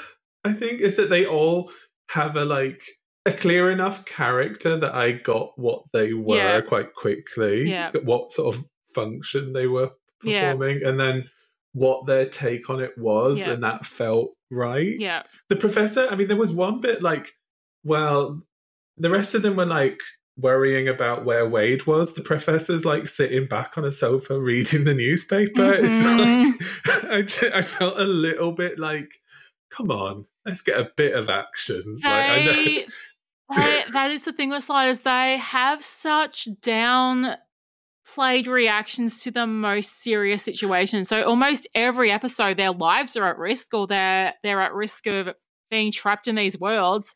And they're usually like, oh, oh well, um, we'll, we'll see how it works out. They don't have very realistic reactions to the peril that they're in, and they're very laissez-faire about even making the slide even though they would be it's not actually established in this first season but the rule of the slide is that if they get stuck on the planet they're there for 29 years which is so arbitrary. I can't remember why it's 29 years but yeah and it- then they'll slide back. Like, I what- don't what know, 'cause it never happens, but- there there is this weird 29 years rule but as everyone's pointed out he, they could just make the sliding machine again because he's done it before. And they have landed on several worlds since that have like really good technology and they've even met other sliders. And yet they never go oh we should just fix our sliding machine that's broken then nah. They just they've got to stick to the rule of the the episode's over so we're going to the next world. I uh, there's so much yeah there's so much in this show that it was Mm. just so peculiar but it, I, I did enjoy watching it I think it is an enjoyable 45 minutes of telly like Mhm. uh, there's something so easy Yeah. about the 90s about these kind of Yeah. 90s shows especially this first season that was shot in 1994 it aired in 95 but it has a very like slow pace almost. It has a very Mm. like early 90s feel to it. Whereas Yes. the next few seasons it, it jumps ahead to like 1997 essentially after this and it's got more of a faster pace. The not that this was great quality to watch but it gets sort of even worse as it goes on. I think they shot it even cheaper more cheaper in the next couple of seasons. What how did you watch it? Did you watch it on uh, I watched it on YouTube but I paid for it I Oh, watched it on YouTube YouTube. but I paid for did you get a Yeah. weird version where they repeated a scene oh no oh must just be mine yeah i got I got a version where they showed the death scene twice. Just like Oh, a, a wow. glitch in the episode. Um, yeah. But yeah, after this, yeah, the production value goes down. But yeah, this um Wow. this first season it does have a very early mid nineties vibe. And it's it's it's decent in the first season. I still don't think it ever was the show it could have been. Yeah, it's I think even so the professor, the actor who plays the professor was very opinionated about the writing and the stories and he he quits in like season 3 when it goes when it starts getting really really really silly. Oh, and he was very vocal even to this day about just how disappointing it was. He says you know i loved the concept. It was so good. It was such a good sci-fi concept and it just never lived up to to what it to what it could have been. And I'm like yeah i agree. It's a shame. Um i think that it could have been so interesting like they really like the concept of going to a parallel universe like there's so many things they could have done and instead it just it's usually just very silly. That's it it usually is just very silly and there's just usually so many plot holes that it's distracting. Um it's it's often quite distracting. Is there is there stuff in this that you like in this episode? Like, what's the stuff that makes you go back to it or makes you want to rewatch it? this isn't necessarily my favorite episode but i did pick it because it's this is probably one of the, the strongest episode and there's there's stuff to talk about but i do like i like that it has a plot. I like that it has a bit of philosophy to it. Mm, and I I like the what I I'm I'm really into utopias and the concept of utopias. And Hmm. I sort of hate in media that they always portrayed as oh but there's a dark secret underneath. Um because ideally I think that we could have a utopia that doesn't have a dark secret underneath but could we because um, in media it seems no it's always brave new world Hmm. it's always it's always yeah, some someone's gonna gonna kill you if you step out of line. But yeah, I, I really do like Utopia media. I do think this this episode has a, a good plot, a good story. I think that utopia thing, like, uh, not to be too philosophical, but I do think like the sort of popularity of dystopias from like the Mm. 80s and then from the early 20 or early 2000s to Mm. the mid 2010s is you sort of see how we end up in the situations we're in. Mm. I think we need a good utopia now, is what I'm saying. Um, we need to be shown that there is a different way of Mm, living, It's definitely swung back to that direction. There's a famous or, or like a well known sci fi magazine. I just can't think of the name of it, but they only focus on utopia fiction and they have very strict rules for submission. And they basically don't Mm. want anything that does have that dark undercurrent. They're trying to find stories that portray a utopia. Obviously, you still have to have a story. Obviously, something has to happen in a story. That's a bit controversial, but they they have a rule that yeah, you don't have don't submit a story with this. Oh, secretly you're gonna get killed. Like, don't put that in it, which I think is mm-hmm. interesting because it's hard.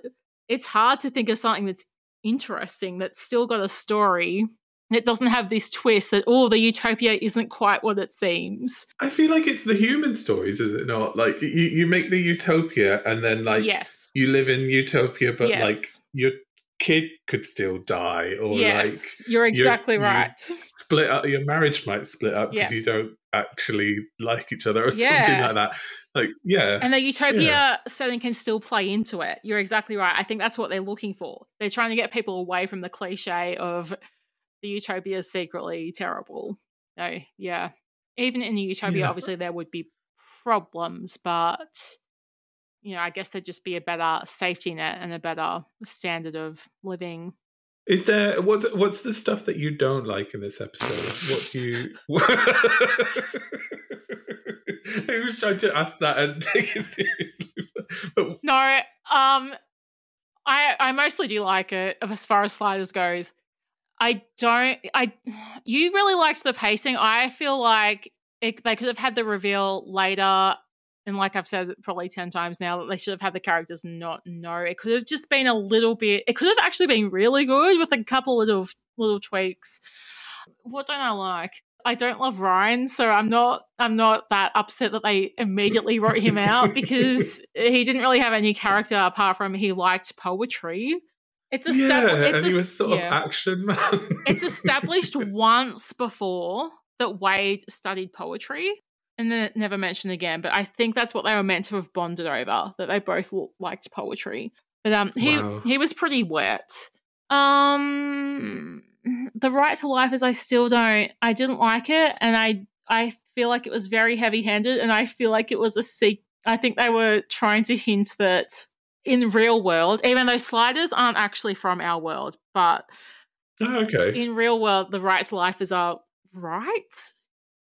Th- Yeah, they left it ambiguous was- enough, though. I guess. I was just trying to like, uh, I was trying to figure out what it was. Like, I was like, what was going on Mm. in the culture that that like clearly there are parallels to Mhm. abor- like anti-abortion Mhm. activists. but They're right, and then I Mhm. was like, uh, was this the first time we were getting anti-abortion activists in this kind of way? I don't know. I just I, I couldn't figure out what what it was meant to be saying. It's the or- first time we've had that, but I feel like it's about the sixth time that there's been some aspect that has slight right wing undertones. Oh, But it's wow, been okay. just removed enough that they have sort of like deniability.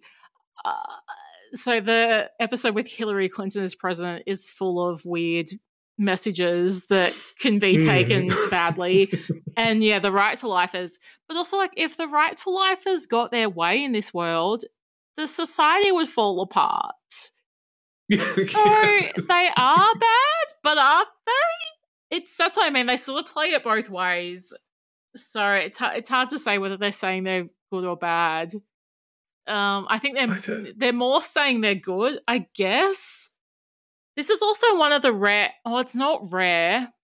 But more often than not, the sliders save the day and they save the planet. So, one of the big things I had a problem with even as a kid, even as a kid, I could clock that it was really problematic that every time the sliders slid into a world that didn't abide by current day American capitalistic, you know, mores and standards, that the sliders would just put that on the planet and be like, you're wrong. You need to be thinking, acting, exactly how we were in 1995 America. And you, you're basically primitive, you're wrong if you're not doing that.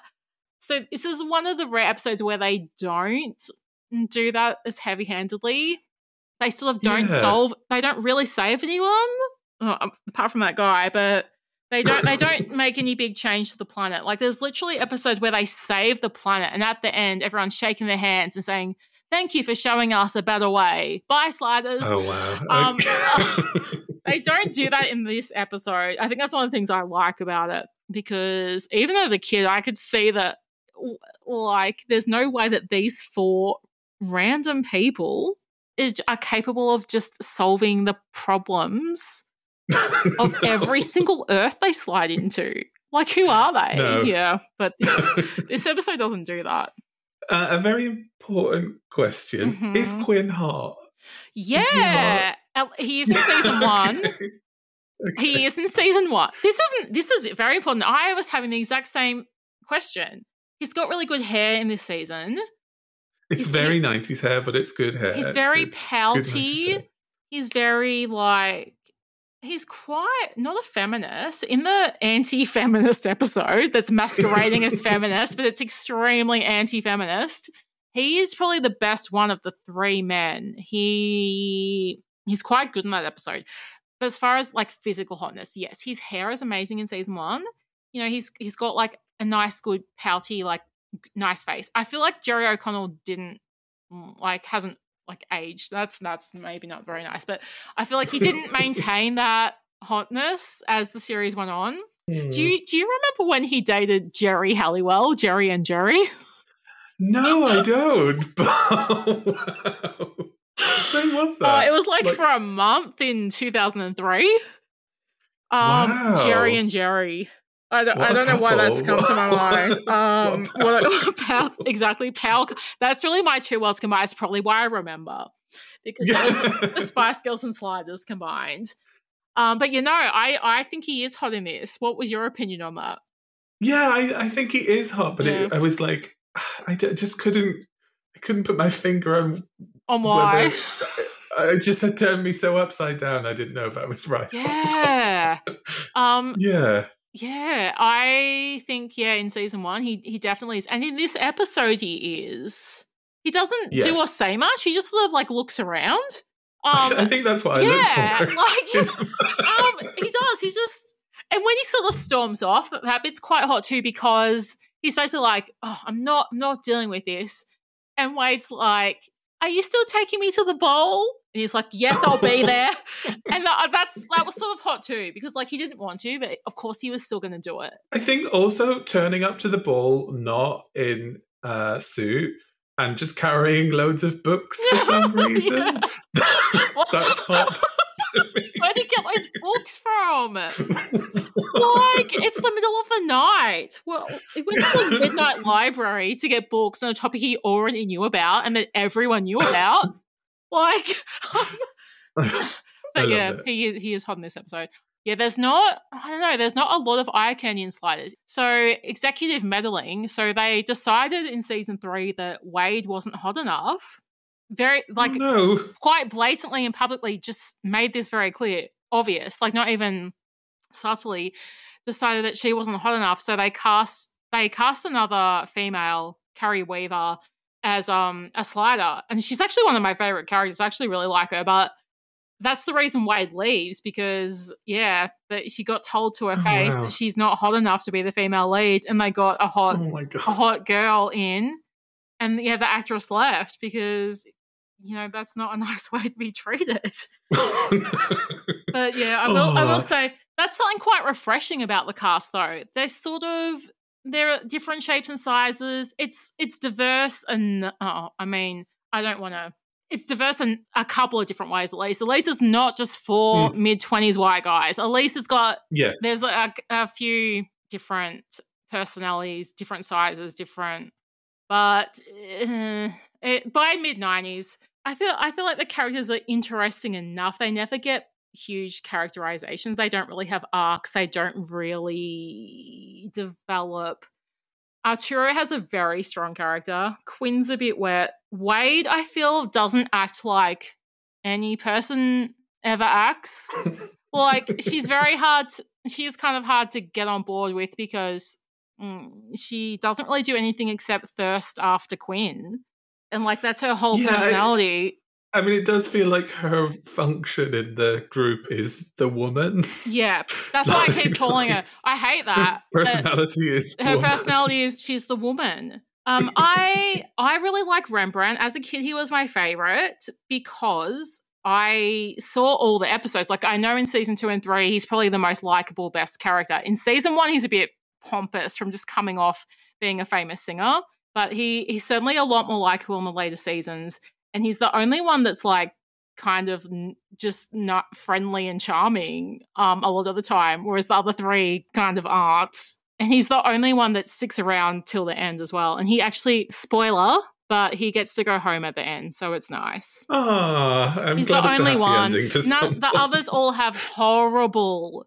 I think they were punishing their character, like the actors, for leaving, Oh, wow. and they get written out in horrific ways. Like Wade's is so bad, I don't want to say it on air. It's problematic and horrible how Wade gets written out. Oh, I'm gonna Um, have to go look you have up. to look it up. um, Jerry O'Connell just leaves and gets replaced by his brother, who kind of looks like him, and they say it's his double from another world, who kind of looks like him. Like, fair Oh. enough. And um, Rembrandt stays the whole way through, through multiple Sugababes cast changes, and Rembrandt goes to the end and he gets to go home. And I like that because I think he is my favorite. But they don't really have strong characters, so it's hard to choose a favorite. But yeah One of the things that I, I think watching this and like hearing you talk about watching it when you were like 12 Yeah. as well, though, is I think this is like, it totally feels to me like I can get why. Yeah. I, I, it feels to me like when you're 12, it's like the first sort Yes. of grown up show about Yes. adults Yep. and not a children's yeah, program that you might watch. I think it was my first. And it was the first thing to introduce me to anything high concept. And to Mm. this day, like Sliders has such a loyal fan base. So about a week ago when I was doing my rewatch, I went into Reddit as one does, Reddit um slash r slash sliders, yes. and something popped I up. will be promoting this episode on the r slash sliders. Oh Reddit yes, you, you have to. So, oh, absolutely. Hi It- Reddit Hi fans. Reddit, we love you. I'm gonna call you. I'm gonna give you a shout out right now. So I went to it, and something popped up, and it said 800 people have visited this page this week, and I thought, no way. Yeah, I thought, yeah. and I saw that the subreddit only had 2,000 members, and I'm like, it's only got 2,000 members. What half of them are regularly checking this every week? No, they are. There is new posts there all the time. I it. like to this day, people are like talking about sliders and rewriting it and talking about how it could have been better and discussing episodes. And like, wow, I was like, I can't believe this is current. I was expecting to have to go back seven years to find, you know, the last Mm. most recent post.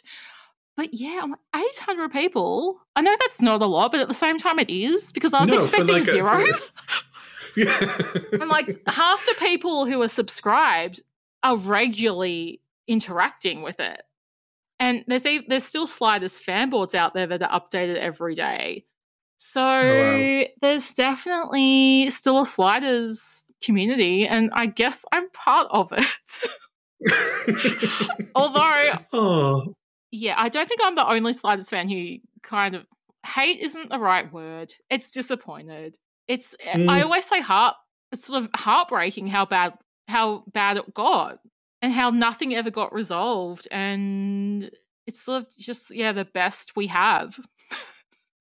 do you think you could reboot it? Yes. It feels like a show that you could reboot right now and Absolutely. it would still work. I don't I I can't believe that there's not another show about parallel dimensions. I just actually Mm. can't. And you could reboot it. I feel like one of the problems would be a budget because they, I guess, you know, they did what they could do on a very small budget. And it's very hard to portray a different world every week. I do Mm. concede that would have been very difficult. They obviously had huge limitations and they did what they could do. I think if it was made today, they would have to do a bloody season wide arc where they just stayed in the same parallel universe for the whole season. That's Mm. that's probably just what would happen for budget reasons and for story reasons, and that's just how people watch TV now. You could definitely get more into the worlds that way. So you get more into the sci-fi, alternative history, philosophy aspects by doing it like that. But you would lose the what I loved about it as a kid. I just couldn't wait to see where they were going next week. And the fact it was different Yes. every week is what I loved about it. I just couldn't wait. I couldn't wait. Friday night, 7.30, what world will they go to? Like, it was so exciting to me. And I just don't know if you could do that now because I don't know how you get a different set and different effects to do like a totally different world every week. I mean, I know special effects are pretty good now, so I guess you could just make it all fake, but it, it could it could definitely be rebooted. Maybe I could write it. Um, Yeah, I, I I put your name down for it. I put think my name down for the Sliders reboot. So those 800 fans, that's more than watch some shows, I'm sure. Yeah. Those 800 fans on the Reddit, they'll be straight Oh, on but hundred percent they will be. Every day there's a new post going. When are they going to reboot it? And I was on IMDb, and I didn't realize that that site like ranks popularity of like everything. And Sliders is, I think, the Mm. twelfth, hundredth, mm, just most popular thing in the world. oh, wow. And I know that's that's not great. You're like, oh, it's one thousand twelve hundredth most watched or most popular thing. But at the same time, I was like, okay, like that's not too bad. There's only it's like higher than it. There's only like a thousand things people would rather watch. Like it's not that bad. it's it's it's it's it's it's had a go.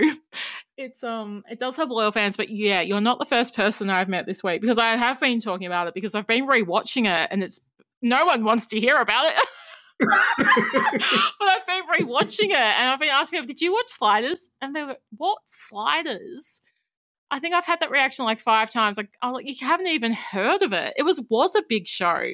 It was Mm. a, it ha- had to have been. It did run for five seasons and it was on prime time. It was a big show, but I guess people just didn't watch it. Maybe because of the time slot it was on 7:30 Fridays. That's when they used to sort of put flop shows when I was a kid because that was going out night. So the only people Mm. watching it were people too young to go out like me or people who just too old. So maybe a lot of Yeah. people did just miss it. If, yeah, I because I, I talking about this now, I had no concept of it when I went in. Wow. I had no like memory of it. No, I, and I don't.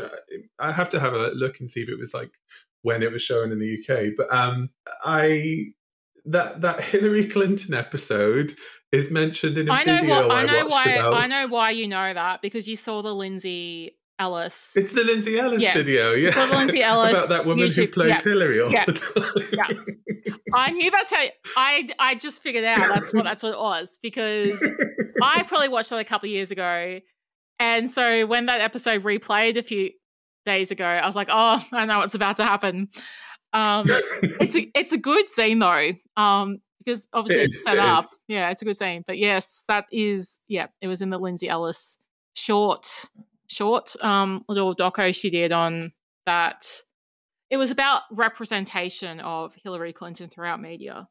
And Mm, that mm, actress I loved who's it. yeah.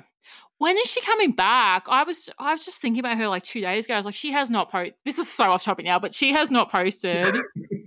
she hasn't posted. she left YouTube. She, Has she left? Left. you- yeah, yeah. I saw a video where she's coming back. like, I saw a video where she was like, I'm pretty much done, but Mm, I didn't know it was like 100% official. She's never coming back. yeah, she said she's never coming back anyway. Oh, I mean, you, you never know with these no. things. It's She's- so gross. She's the happy endings of YouTube for me. She's the one person where if I saw a new video was up, I would stop what I was doing to watch it. yes, same, same. I love her stuff. Just so She's so funny. good. Um, yeah, that's a shame. have we have we got anything more to say about sliders? Before yes, but maybe I should start. yeah, but maybe I should start a podcast about sliders. I'm thinking there's a sliders podcast So, there is there is quite a good sliders podcast, but it stopped at the end of season two, like years ago. It just it hmm. just stopped, and people often say, "I really liked that podcast," but they stopped. And I think I would be retreading a lot of the same terrain they did if I was to start one, and I would I would either need to find another fan, or I'd have to find someone committed enough to watch every episode coming in just sight unseen and I could try to get their opinions on it. But I feel like a lot of people would be like, I, I'm done with the show. Like, um, it's. Uh, I feel like if you didn't watch it at the time, it would be hard to go along for the ride. Like, you could do a few of the episodes. Some of them are so, such clunkers. Like, Mm. some of them are just, oh, like they're either downright offensive or they literally don't have any plot. So the re- obviously like the reason it got even like put into the schedule as an episode was because the concept was all right. Like, oh, it's a Wild West world or it's the Summer of Love world, but there's actually no plot. So it's just them sort of existing in the world for a while, and then maybe the sliding machine breaks. The very, very common trope, especially as it goes on, is almost the tension in almost every episode is the slider has the sliding machine's broken. How are we going to get out of here? But they always do. That they start leaning, yeah, very heavily on that. So I feel like yeah, it's hard to get someone. It would hard be hard to get someone along for the whole six season ride, going through all the repetitive cliches of what they put into episodes, and then you get into the Kromaggs, and a lot of those episodes are rated like three out of ten because they're that bad. oh wow. It just Wow. gets real bad. It gets it turns into an army, like an army show. So a, mili- a military show where it's basically just Oh. That's fighting the Kromaggs. show. No, it's not. It's so bizarre that they did that. Like, I just, I don't, I don't know who in charge of Sliders thought that's what anyone wanted this show to be. Everyone hates it. There's not a person in the Sliders fandom who who wanted that to happen. But yeah, Because the, the thing that I was about to say, like, I guess it maybe goes to too different a place, but like the thing that I think is that I found interesting was like thinking about the 90s Mm. and like what was going on in the culture for this Mm. episode to happen, and maybe there's Mm. something in that, like, because it's my only reference, but that Hillary Clinton Mm. episode, like, clearly, clearly something was going on in the culture. something was. It's like There. because it's '94. It's very much um, what was her name? Murphy Brown. Mm, yes, yes. I, that's like my reference point for like early 90s females in television. Mm. So it was very much like um women could be business women. So if you have seen the sliders episode, that's the the characters. It's women can be in business. They can wear suits. that's the plot of the episode. Women can work in offices and they can be in charge. Does, it's very does Murphy Wade Brown. wear a suit? Yep. at some point? Of Wade loves it in feminist world that's not feminist at all. she loves it because she's finally got some power. And she has a couple of really good lines. She has a couple of like lines being like, you know, it is hard to be a woman. What you're what you guys are facing in this world is what we get every day. And I uh, you sit there watching go, okay, so they know the problem. The writers know what the problem is. And yet they I don't that episode is so frustrating because they they don't know what they're trying to say. They're ha- they're half saying, yeah, there's sexism in the real world, and we're reversing it to show it, and yet the way they do it is so awful. It's so bad. they have just the female characters. Oh, it's just awful. And then um the professor just says the most horrible, misogynistic, sexist comments throughout the entire episode, and he runs for mayor to show that wit that to show that men can be in power. So that's what I mean. The the lesson, the moral lesson of the episode is, but what if men could be in power? So it just undermines the entire concept that it started out with, and it's so bad. It's just awful. I was originally going to pick it because I thought in my memory that was a fun episode and it like Mm. tackled a current issue even to this day no it's it's really bad i was watching getting so angry isn't the right word. I was getting like mm, unsafe. I didn't like it. Oh, Um, wow. I felt like really frustrated and like triggered almost like it was bad. I was like, no, nah, we're not doing this episode. But like, it actually would have been good to talk about. Maybe I need to start my sliders podcast. I'll listen. I'll listen. Oh. I, it, do you know what? I I didn't have a bad time watching the episode, Yeah. and it is it is not. It, it's made me intrigued anyway to to watch. There's a really of it. good season one episode called, I think it's just called Last Days or End of Days, where there's an asteroid attacking the Earth. And they actually get into some good philosophy and uh, sci-fi sort of stuff in that one. It's that is probably like the best Sliders episode as far as like just um critical reaction and how tight the story is. So that episode is really good. The pilot is actually really, really good. The pilot is Hmm. shot as a TV movie. It's 90 minutes long it could have just been left as that. The first episode is actually so good. I think that's why it's so disappointing because the first episode sets it up that it's going to be this show is going to be a really interesting exploration of concepts. And the first episode's quite interesting and subtle and thoughtful, and it just never approaches that ever again. it just never goes anywhere near thoughtfulness ever again. So, but the, the pilot, the pilot's really good. I think I think there's the I like this as a very special episode. I Mm. like that you've chosen a show that you find frustrating Mm. and disappointing Mm. and and an episode of it that isn't necessarily what what we in the industry would call good.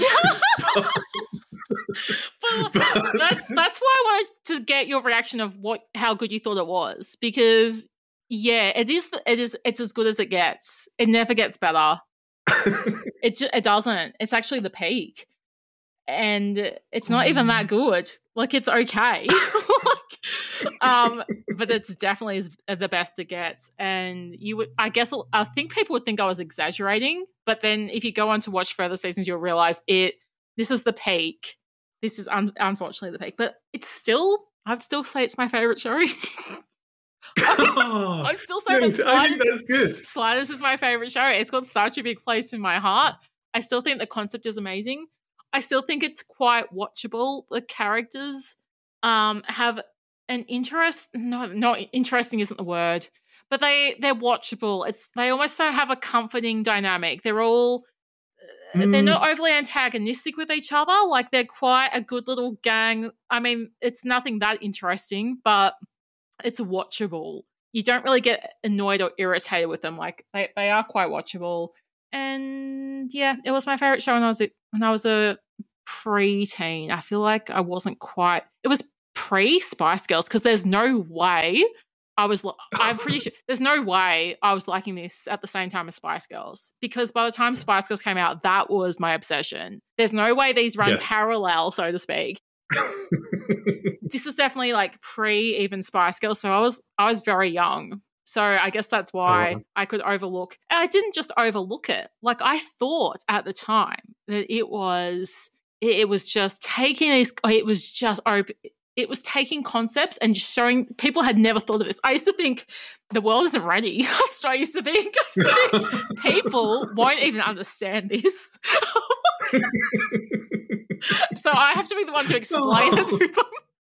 Um, and now I watch and go, oh yeah, okay. Um, it's pretty basic. But yeah, I didn't know what a parallel dimension was when I was 12. What? Oh, I love this. I, Mm. I, I feel like there's been a. Uh, there are episodes of uh, like when I talk to people, there are ones where you could just kind of talk about Yeah. like what they love about the show, but I feel like there are ones where you get a peek into someone's um, Um, history, and I feel like we've had this. I like especially. I the when I used to play sliders, it's such a yeah, it's sort of cringeworthy just because of the earnestness of it. And I was slightly too old to be acting like that because I was 12 or 13. I wasn't five. I was I was in high school. Um, high school. I was making high Oh, school age like kids it. play sliders with me. But I just loved it so much that I couldn't leave it at home. Like I had to integrate it into my life. I I needed to be constantly in the in the mindset of a slider. I guess yeah. Oh, oh, I've, I, yeah, I've liked this one. I've enjoyed this one. That's good. Oh man. Oh, where can people find you? Where do you wish to be found? Hmm. Well, I'm actually going. I'm actually in the process of reviving my podcast. It's called Doctor Ice Cream. Can't promise any sort of consistency with it, but um, yeah, you could do a little search on Spotify for Doctor Ice Cream. Otherwise, my TikTok, I don't mind being found there because it's all public. That's Crystal Dawn Gallagher on TikTok, or it's also Doctor Ice Cream. Amazing, amazing. Uh, thank you so much for chatting to me today. That's been lovely. Thank Like you, a, Michael. a reunion. A reunion. of. Uh, I mean, we didn't even Pavilion. explain what that was, but yeah. we didn't. we didn't explain what the Love Pavilion was or how we know each other. Oh my god! Um, How can we? You can't. It's like an episode of Sliders. You can't explain it. I It's was a different dimension. I was trying to explain to someone yesterday, and all I said, I was like, I was like, it was a blog, but we used, oh gosh, it was like size. We used the medium that we had, which was blogging, which was blogger, but we were sort of Yes. creating more of a show, if anything, than it was just Yes. writing. It wasn't like, oh, it's writing. You got to come read our great, like our writing. It was more like we were making something serialized like sort of like a podcast or like a show that you still have to tune Yeah. into. But it, all we had was Blogger. We didn't even have podcasts. We didn't have YouTube. We didn't have social media. We were making a little social media sort of little world at the time with what you had in 2003, which was Blogspot Yeah. and LiveJournal. But it also it started off as like a pretend Gareth Gates Um, um, fan log. no, it was or, it- or not pretend. pretend. it was not pretend. Do you know what the original name of that blog was? Go on. Gareth Gates down under and on top. Amazing. Amazing. Because I genuinely thought that Gareth Gates was about to explode across the world. And I had to be the like Australian ambassador. I had to be at the forefront. I had to have the Gareth Gates fan site. I don't know why I liked him. It was a it was a very short period of, of time where I thought he was good. Do you know what? I have re-listened to "Stupid Mistake," It's so good. any one of us So good. recently, and that's still that's still a banger. That's still a bop. Oh, it's amazing. I've been re-listening to Skeletons on his you would not know this song. No one literally no one knows this song. There's a song on his second album called Skeletons, which I loved at the time. It's gonna make my Spotify top five songs now. Thanks, thanks to this podcast because I started listening to it uh, maybe five days ago because I reloaded the Love Pavilion to have a little look around. And I was like, that's Mm. right. I did like some of his songs. And I have had it on repeat for five days. And now, yeah, it's going to make my Spotify top five songs of the year. You'll be the um when you get your Spotify unwrapped, it'll be Yep. you as You are in the top 1% of Gareth Gates listeners. Like, you bet I am. 20 years on. I was doing it 20 years ago, Oh. and 20 years on, I'm still Gareth Gates' number one Australian fan. But yeah, it's, it's very hard to describe how we know each other or what that was. It was it was Let's like it was like a show. It was like a show. Yeah, with so many. Because I was trying to wrap my head around it. I was like, uh, obviously, when the Neighbours finale was out recently as well, I was Mm. like watching that and like, because there was a lot of Neighbours on the Mm. Love Pavilion, Oh, and yeah. Detective Stu Detective turned up in the finale. Yes, he did. He had a little cameo. Yeah. I was. I know there was a couple of people from that era. I feel like Sky had the little cameo too. Did she? I can't be just imagining. Sky. She had a- must have. Sky had a cameo, Yeah. but we didn't get that her cameo in the UK. Um, Never. They, they've not said why. why? I don't know. I don't know what she's done to upset uh, the And population. how did you? How did you pick up on that? Uh, what I've got a few. I've got a few neighbours. How were you even making that comparison? Were you watching them side by side to track? No, it was. Um, it became a minor scandal in the uh, neighbours Right. devotee Okay. um, world. Mm. So- and, and a few of my friends were like bringing up because that's very much. I mean, that Love Pavilion Hmm. like era of neighbours with Sky, and, and Boyd Taj, and Taj obviously. and um, Stingray oh, perfect. and the affair between Libby and Taj. I couldn't find that episode either. It's like all the Love Pavilion episodes were just wiped from the earth. They're too powerful. They've had to get rid of them. Mm. They've had to- It's just so weird because before and after they're all up. They're all up. They're just not in that era. I just I, I don't Oh. know. But no, the Love Pavilion did have a lot of um characters. it was yeah it's very very hard to describe one i did actually describe to a person oh, this was years ago maybe like five years ago.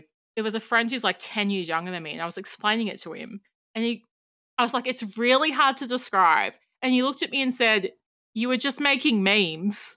And i was Yes, like I think we oh yeah that's what we were doing but like he immediately knew what it was. I was like oh yeah we were just making memes. But that's not what they were called. But yeah, that's what we were doing. oh, It was just a little meme machine. Yeah. we invented them. Yes. we. Yeah.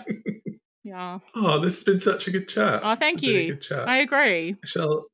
I'll let you get on with your evening, Yeah. but uh, I'm going to check out some more sliders. And and Okay. I, I, I've not had any recurring guests on this podcast yet, but I think we should do another one at some point. Absolutely. And if you want to do a sliders podcast, you can you can at least guest on it. I'll I'll see if I can get oh, I something definitely together. guessed on it. Uh, I'll see if I can get something together. I don't want to trot on any feet in the sliders fandom because it seems like they're just so tight knit. But I do feel like I've got the passion. I've I've got the passion and dedication for sliders, so well, we'll we'll see. definitely, definitely. And give me a shout. Yep. Uh, thank you so much. Thanks, Michael. And there we go. The real Michael can't come to the phone right now because she's on a train to London, so she's handed the reins over to me, her robot assistant. You ugly fleshy flops. Next week's a very spooky episode will be the first of our Halloween specials, and we'll be talking to spooky sister Callum Sinclair about some of our favorite TV horror, our scariest TV moments, and Ghostwatch, the greatest spooky TV special of all time. Until then, whatever you do, don't touch those bloody dales, human scum. Round and round the garden like a teddy bear, round and round the garden like a teddy bear, round and round the garden like a teddy bear, round and round the garden like a teddy bear.